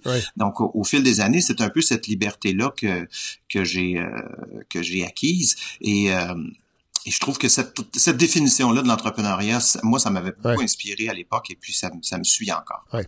Bon, là, il y a cette agence-là. Il y a un autre projet qui est né euh, pendant le confinement, en avril 2020, euh, donc euh, presque un an. C'est euh, le site lesécrans.ca. Et c'est là que Philippe euh, Couture m'a euh, contacté pour faire une interview qu'on va évidemment rendre disponible euh, sur la page Facebook de la balado. Mais je voulais qu'on parle de ça aussi parce que c'est vraiment intéressant. je connaissais pas du tout les écrans.ca qui est un peu sa phrase de présentation, c'est le média en ligne des médias en ligne. C'est bien ça? Oui, on l'a changé avec le temps. C'est maintenant du, du temps d'écran bien investi. Voilà. Mais c'est encore mieux. bon, encore mieux. Euh, mais non, oui, euh, les écrans, en fait, c'est un, moi je l'appelle mon projet de confinement. Euh, ça a été lancé à quelques semaines après bon les annonces, euh, les entreprises qui ferment, le confinement, le, grand confinement. Et euh, avec 37e Avenue, très honnêtement, on a passé quelques jours, quelques semaines où on se demandait bien euh, est-ce qu'on va survivre à cette, cette pandémie? Il y avait un climat de panique là, au, début. et je me suis dit, bon, je, je c'est peut-être l'occasion de lancer un projet. Et très honnêtement, le projet a été lancé parce que, un, j'avais plus de temps pour le faire à cause de, à cause de la pandémie. Euh, et je voulais aussi un peu... Euh, on travaille avec beaucoup de pigistes euh, chez 37e Avenue et il y en a beaucoup qu'on a dû euh, remercier parce qu'on a perdu certains clients avec avec les, les je, je veux pas être misérabiliste ça, a bien été on a, on a bien traversé la pandémie finalement mais au moment où les écrans ont été lancés on savait pas ce qui allait arriver et euh, et donc, je voulais garder un, une espèce d'endroit où est-ce que mes pigistes, ben, je, pouvais, je pouvais les faire écrire encore. Euh, ça a été une des raisons pour lesquelles on a lancé ça. Et puis aussi, euh, un retour à, la chronique pour moi et un retour au, contenu média. J'ai été, je l'avais dit, j'ai été chroniqueur au voir, j'étais chroniqueur spécialisé dans les médias. Et ça a toujours été un peu la couleur de, ma carrière journalistique. Je me suis souvent intéressé aux médias et euh, c'est un peu un retour de ça euh, à, mes, premières amours. Euh, et donc, voilà. Et, ce que je trouve intéressant, c'est qu'il y a une réflexion, euh, entre autres, un des premiers articles que j'ai lu, c'est Pat White, euh, qui parlait de ce qui se passe au devoir. Donc, c'est pas juste ça, mais il y avait cette, cette, plateforme-là, dans le fond, qui nous permet de, euh, ben, de réfléchir et de lire un peu sur ce qui se passe dans le monde médiatique, qui est vraiment en mutation. Je sais que c'est cliché de dire ça, mais c'est drôle, je vous parle cette semaine, il y a, il y a le nouveau qui lançait, en fait, qui, qui nous annonçait comment allait un peu euh, s'articuler leur service de nouvelles, leur, leur, salle de nouvelles. Euh, ça va être lancé à la fin du mois de mars. Euh, et de vous avoir, et le HuffPost aussi qui annonce sa fermeture, HuffPost Québec et Canada. Et vous qui, avez, qui, êtes là depuis longtemps, qui avez chroniqué sur les médias, je trouvais ça particulièrement intéressant de vous avoir cette semaine. Je ne sais pas comment vous voyez, bon, vous, vous avez fondé votre agence, mais un peu comment se, comment se développe un peu l'univers médiatique médiatique euh, actuellement, les réflexions que, que, ça vous suscite. Euh, J'étais content de vous entendre, en fait, là-dessus cette semaine. C'est pour ça que c'est doublement pertinent que vous soyez là, au-delà de l'entrevue que j'ai donnée aux écrans. On se fait une plug mutuelle, mais il y a, quand, même, il y a, quand même encore une évolution qui, je ne sais pas si elle est heureuse ou inquiétante de, de, de, des médias, mais ça bouge énormément. Ça bouge énormément. Il y a, il y a plusieurs tendances, en fait, qui sont... Euh, qui, qui, qui, font, qui roulent en parallèle euh, si on, si on se concentre sur le secteur des médias d'information. Euh, bon, évidemment, là, Off-Post, c'était écrit dans le ciel que ça allait fermer là, depuis le, le rachat de, par BuzzFeed. Euh, je, pense aussi que c'est un modèle qui est le modèle du HuffPost et de d'autres sites parce que moi je fais je fais un lien entre ça et le le micro scandale qu'il y a eu il y a quelques temps avec euh, Olivier Primo qui offrait pour son site de merde là des articles à 5 dollars. Euh, bon, il a fait parler de lui un peu il y a quelques Olivier Primo qui est le le, le, fondateur du Beach Club. Oui, entre autres, voilà. son Beach Club News. Oui. bref. C'est une drôle d'initiative, cela dit. C'était une drôle d'initiative. Ça a fait, ça a fait vraiment tous les journalistes ben euh, pigistes ont dit que c'est ça cette affaire-là. Euh, mais c'est révélateur d'un modèle d'affaires en fait sur lequel beaucoup de médias se sont euh, appuyés, le modèle publicitaire en ligne, qui ne fonctionne pas, honnêtement. Là, c'est, si on regarde, euh, à moins d'avoir des centaines de milliers de, de, de clics ou de pages vues, euh, ne vivre que de la publicité en ligne, euh, c'est très, très, très difficile euh, actuellement. Et c'est pour ça que la plupart des médias cherchent d'autres sources de revenus. il, y en a, il y en a qui font ce qu'on appelle des, des, du, du, contenu native, donc d'aller nous, on travaille par exemple avec euh, le journal Les Affaires, qui ont des articles qui sont commandités. Le Devoir en fait, c'est cahiers spéciaux. la, presse, en fait, tout le monde, tous les grands médias font ça. Euh, bon, évidemment, les murs payants, le financement euh, public, ça c'est ça c'est nouveau, ça comme discussion. Ben, c'est nouveau, c'était dans les cinq dernières années, je dirais là. mais quand j'étais, je me souviens quand j'étais rédacteur en chef du 30, il y a qui est le magazine de, la Fédération professionnelle des journalistes, il y a euh, maintenant plus de dix ans.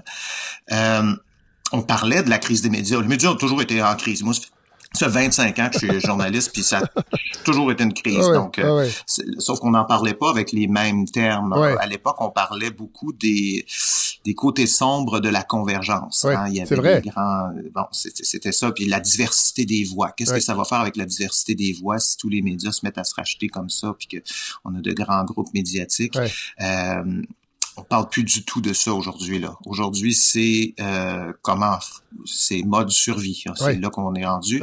Si on m'avait dit moi il y a dix ans que maintenant la presse allait être un OSBL, qui allait demander des, euh, des dons, qu'on peut recevoir des le, devoir peut émettre des reçus de dons. Euh, on, on, est rendu dans une autre industrie médiatique complètement. Est-ce que c'est une bonne nouvelle ou pas une bonne nouvelle? C'est difficile à dire pour l'instant je pense que les grands médias, les moi c'est ce que j'appelle les institutions là. Les au Québec, on a évidemment Radio Canada, Le Devoir, la presse, les grands là. Euh, je pense qu'ils vont survivre, je pense qu'ils vont être capables de se réinventer.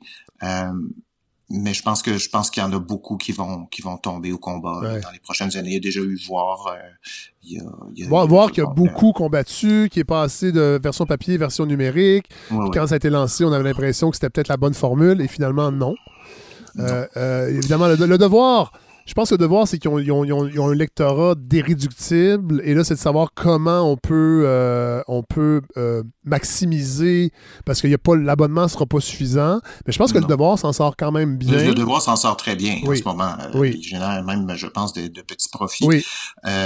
mais le devoir, c'est, je pense, au Québec, le média qui a le, mieux réussi sa transition numérique. Oui. Pourquoi?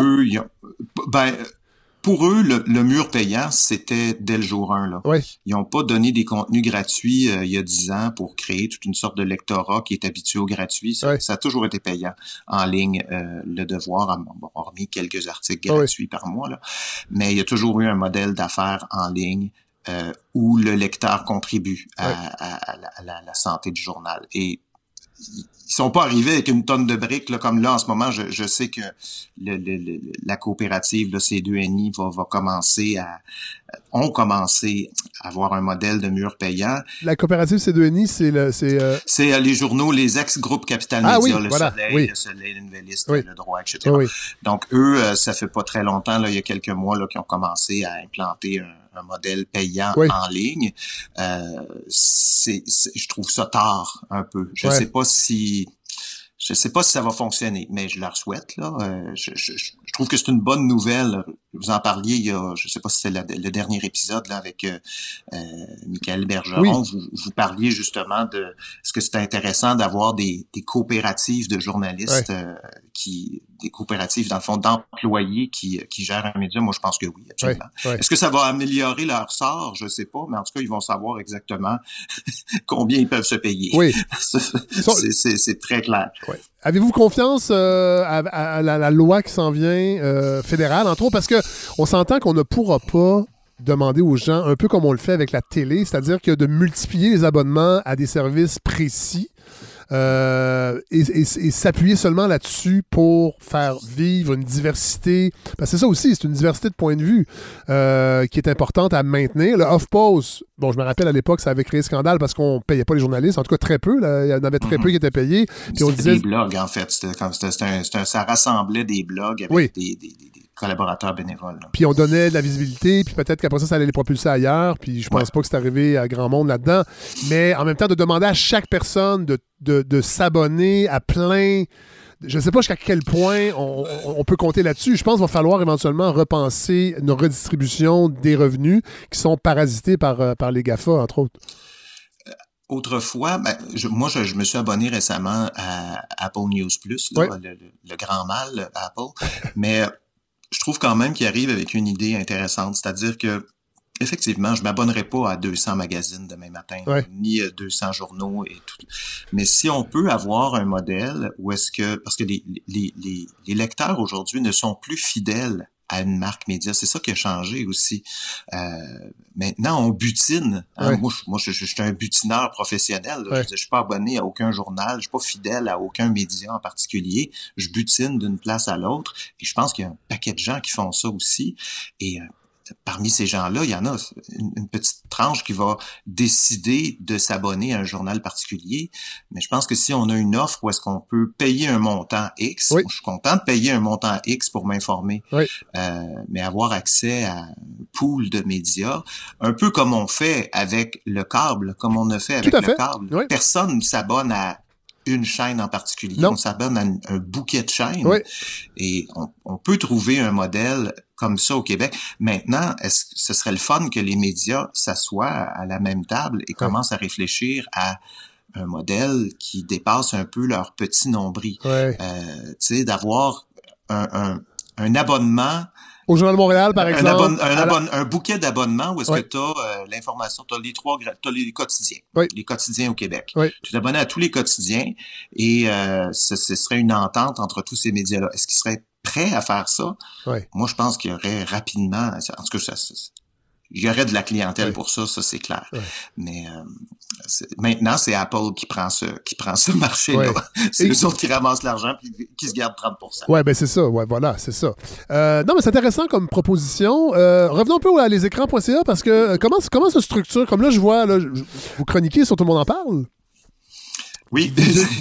vous estimez probablement avec raison que tout le monde en parle a fait son temps je pense qu'il a fait son temps. Oui. Je pense que ça fait. Ça, vous posez la question, c'est fou dans votre texte si Thierry Ardisson reçoit des redevances. Et oui, j'ai euh, avant de vous appeler, j'ai vérifié l'information. Il reçoit 15 000 par épisode, encore. 15 000 par épisode. C'est incroyable. C'est incroyable. Il a inventé une table. Oui, avec des gens. avec des gens autour. Puis, puis un gars qui dit des affaires pas fines des fois ne serait-ce ne serait-ce que pour ne pas avoir à payer 15 000 dollars par épisode et mettre ça à l'écran pour vrai, ça vaudrait la peine qu'on qu'on fasse juste réinventer un autre plateau comme ça avec des invités. On fait juste changer de nom, puis on met un petit peu plus d'argent sur, je sais pas, autre chose que le portefeuille de Thierry Ardisson. Oui. Euh, je sais pas si juste, juste ça, ça serait suffisant. juste ça, ce serait une bonne idée parce que très clair, ben, premièrement, des émissions de plateau là, c'est pas c'est pas nouveau. Non, Il, y a, rien. Il y avait un. Ce que, ce que Thierry Ardisson a créé, c'est un ton. Oui. Un ton euh, irrévérencieux, un ton baveux un peu. Euh, on fait l'événement. C'était monté aussi. L'idée de. Tout ça n'est plus dans la version de Tout le monde en parle d'aujourd'hui. Non, qui est en direct. Euh, ce qui est en direct, c'est pas monté, c'est plus vraiment irrévérencieux, c'est plus vraiment tant que ça les gens qui font l'événement. Non, même vous dites, vous dites une chose que beaucoup de gens ont remarqué, c'est rendu euh, une parade de causes sociales un peu à la mode. On, déballe un peu ce qu'on a à dire et, euh, et ça s'arrête là. Il n'y a pas de controverse, il n'y a pas vraiment de contrepartie non plus. Euh, ça va être des gens qui viennent livrer leur message. Est-ce que vous restez pour euh, le reste? Non, je vais m'en aller. Euh, c'est vraiment ça. C'est vraiment rendu ça. Puis, c'est honnêtement, ça fait quelques années que je l'écoute plus. et puis je pense que je suis pas le seul. on pourrait réinventer nos dimanches soirs, je pense, à Radio-Canada. C'est important, je pense qu'il y a quelque chose de un, rendez-vous du dimanche à Radio-Canada. il y a il nous reste peu de rendez-vous à la télé, hein, à la télé généraliste. Euh, c'en est un. Euh, mais je pense qu'il y a. Et puis là, je dis pas ramenons les beaux dimanches. Là. Je suis pas là, je suis pas dans cette discussion-là, mais euh, je pense qu'il y a on pourrait rafraîchir un peu la formule. Ça fait longtemps que vous êtes dans l'univers médiatique et vous le dites dans votre texte euh, sur les écrans.ca. C'est la controverse, par contre.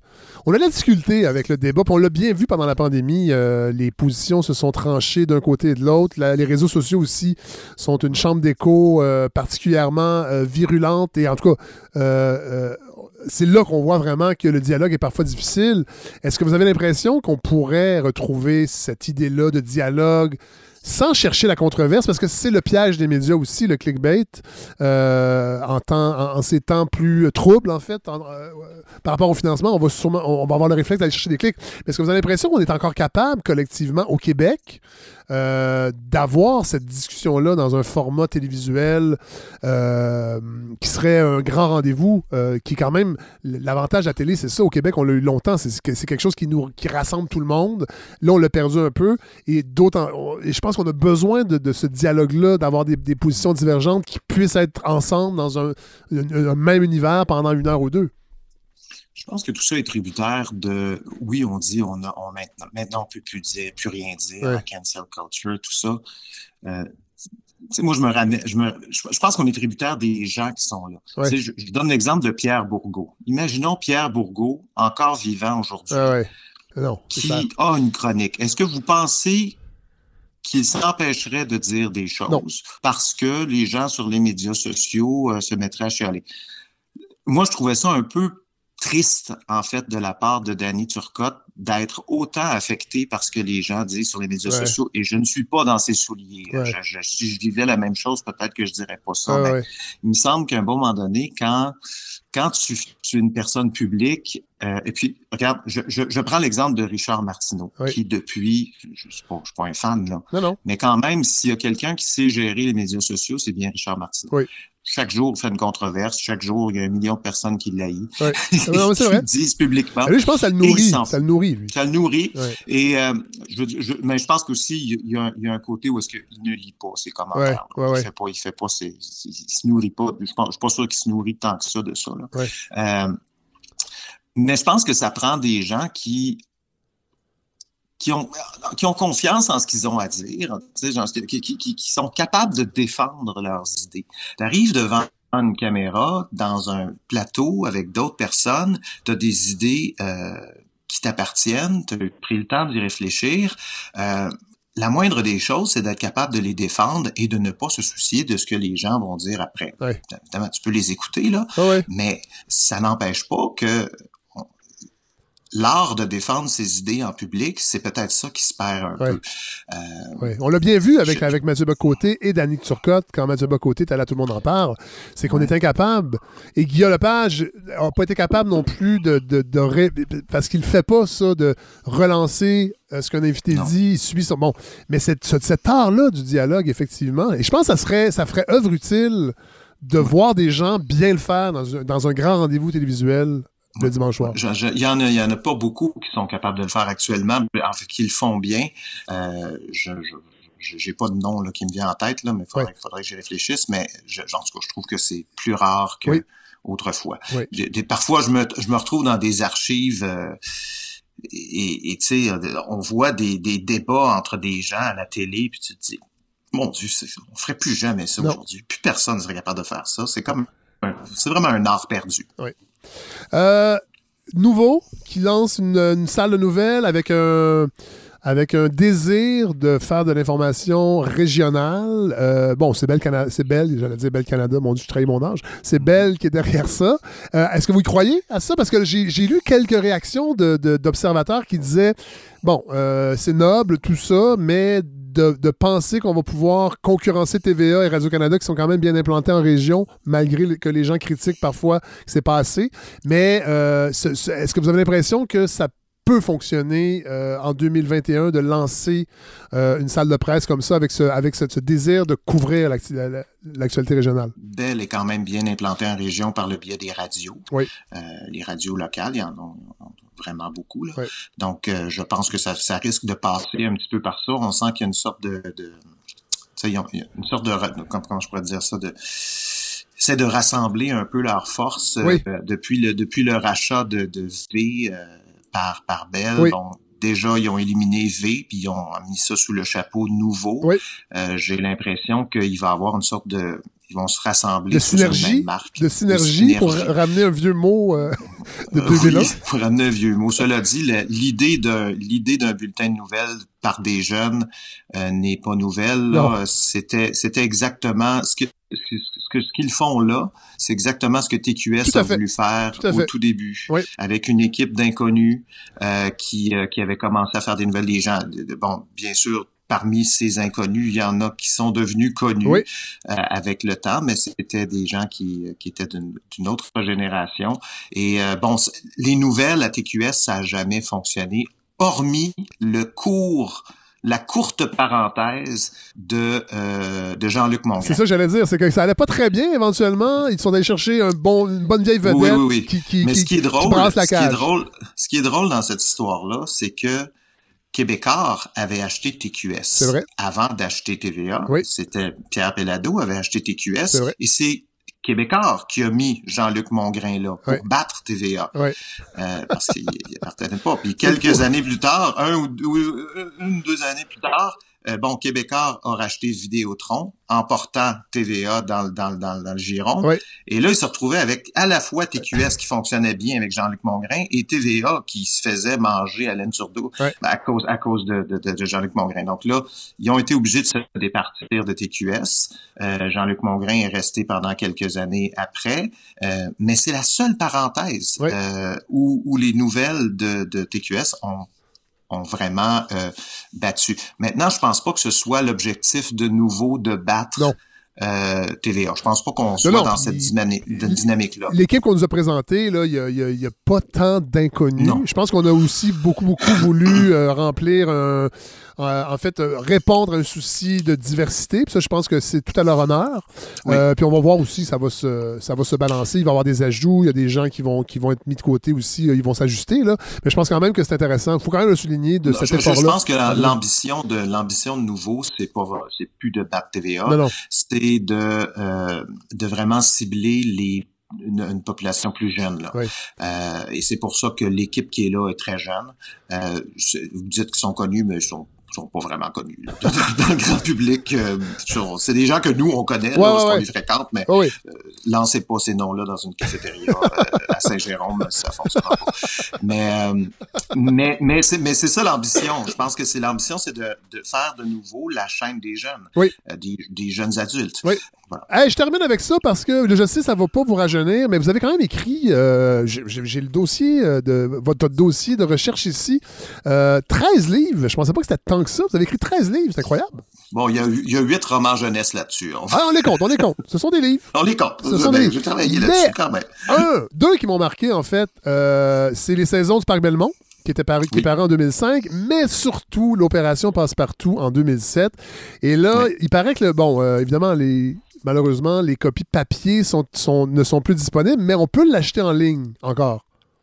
Oui. Bon. Je pense que oui, oui, il est sur euh, Les libraires. Apple, euh, les books, là, les Oui. libraires, hein, toutes les plateformes, là, il peut, peut être acheté en ligne. Bon, et ça, C'est une histoire de. Ouais. je, vais vous, je vous le dis, Steve Prou, je vais le- on, va, on va remettre les références cette semaine sur la page Facebook, parce que ce livre-là, on le sait Passe-Partout, à l'époque, c'était pas le cas, mais Passe-Partout a une nouvelle, une autre inca- incarnation qui fonctionne extrêmement bien, mais on oublie toute la saga, entre autres politique, euh, qui a mené à la création de Passe-Partout dans les années 70. Et dans votre livre, c'est vraiment une enquête journalistique, moi je vois comme ça, passionnante, vraiment, j'avais vraiment, vraiment adoré. Puis quand, à chaque fois que je lis votre nom quelque part, je pense, je suis désolé, mais je pense à, ce- à ce livre-là qui est vraiment, vraiment, vraiment super pertinent. Je sais pas, euh, euh, à l'époque, quand c'est sorti, est-ce que vous aviez senti que ça rejoignait vraiment...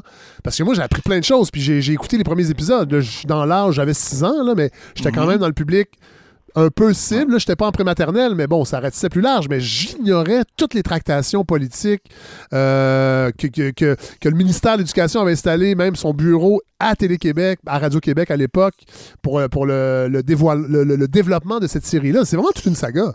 C'est c'est drôle parce que c'est une émission, moi, ce qui, une petite anecdote là, Ouais. sur Passe-Partout, Oui, c'est oui. que c'est une émission qui a fait intervenir les trois grands réseaux. C'est-à-dire, cette émission-là était, bon, produite par le Service général des moyens d'enseignement. Euh, je pense pas que je pense que ça existe, là. C'est une entité, euh, bon, et du gouvernement du Québec. Cette, cette, cette, cette entité-là avait des, des cases horaires à, attitrés là, à remplir avec des ils ont fait les oraliens par exemple. Ils ont fait aussi à plein temps euh, qui était ah oui mon Dieu ben oui c'est vrai. Oui c'était c'était des émissions éducatives. Ils en ont fait donc plusieurs.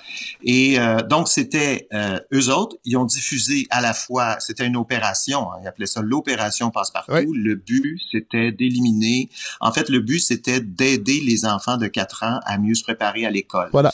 Un peu on voulait bon à l'époque on n'avait pas les maternelles 4 ans et on s'est dit, les maternelles 4 ans, ça coûterait X millions de dollars, je m'en souviens plus. Si on fait une émission de télé pour s'adresser aux 4 ans, pour les aider, euh, surtout surtout les enfants de 4 ans dans de milieux défavorisés, Tout à fait. Euh, ben, ça va coûter moins cher, puis ça va donner, ça va être efficace. Donc, c'est ça, passe partout. Oui, non, mais c'est incroyable.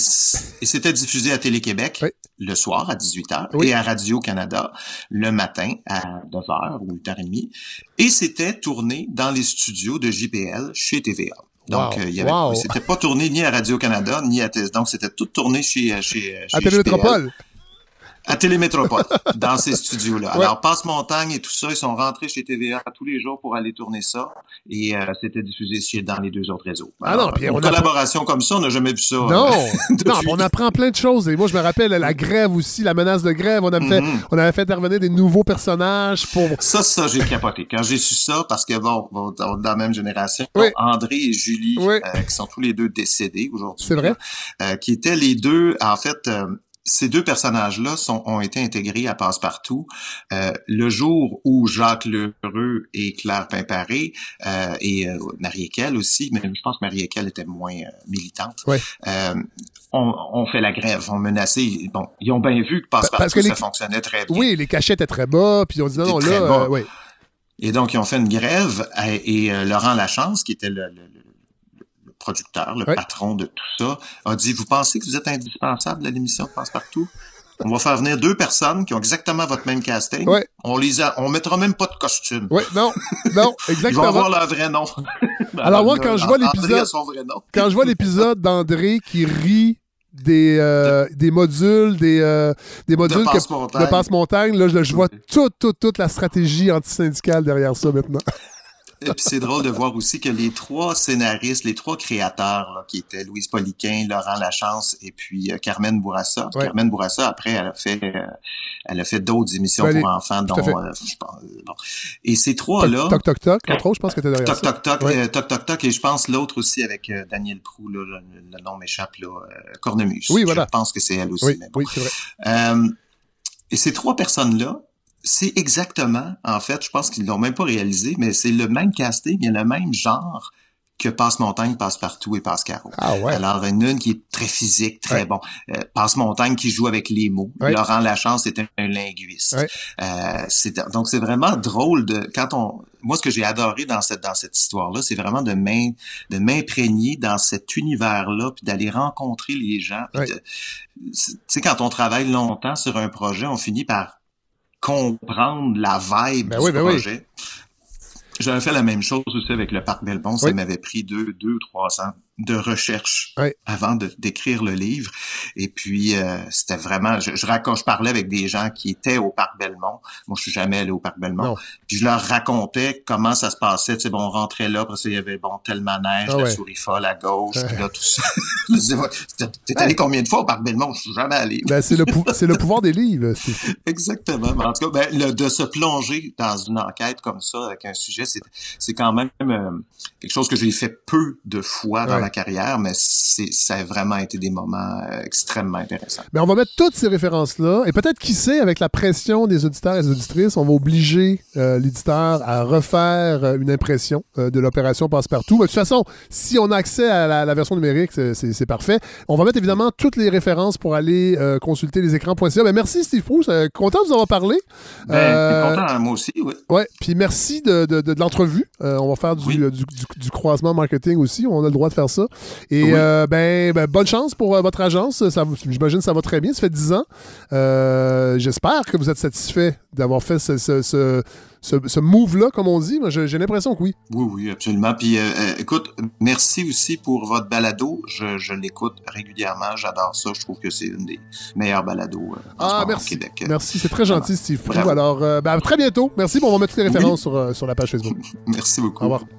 Alors, voilà ce qui termine ce 24e épisode. Je remercie toujours Larry Dufresne et Andréane Obansawin, euh, mes deux fidèles complices pour, euh, pour la réalisation et la production de, ce, de, de, cette balado.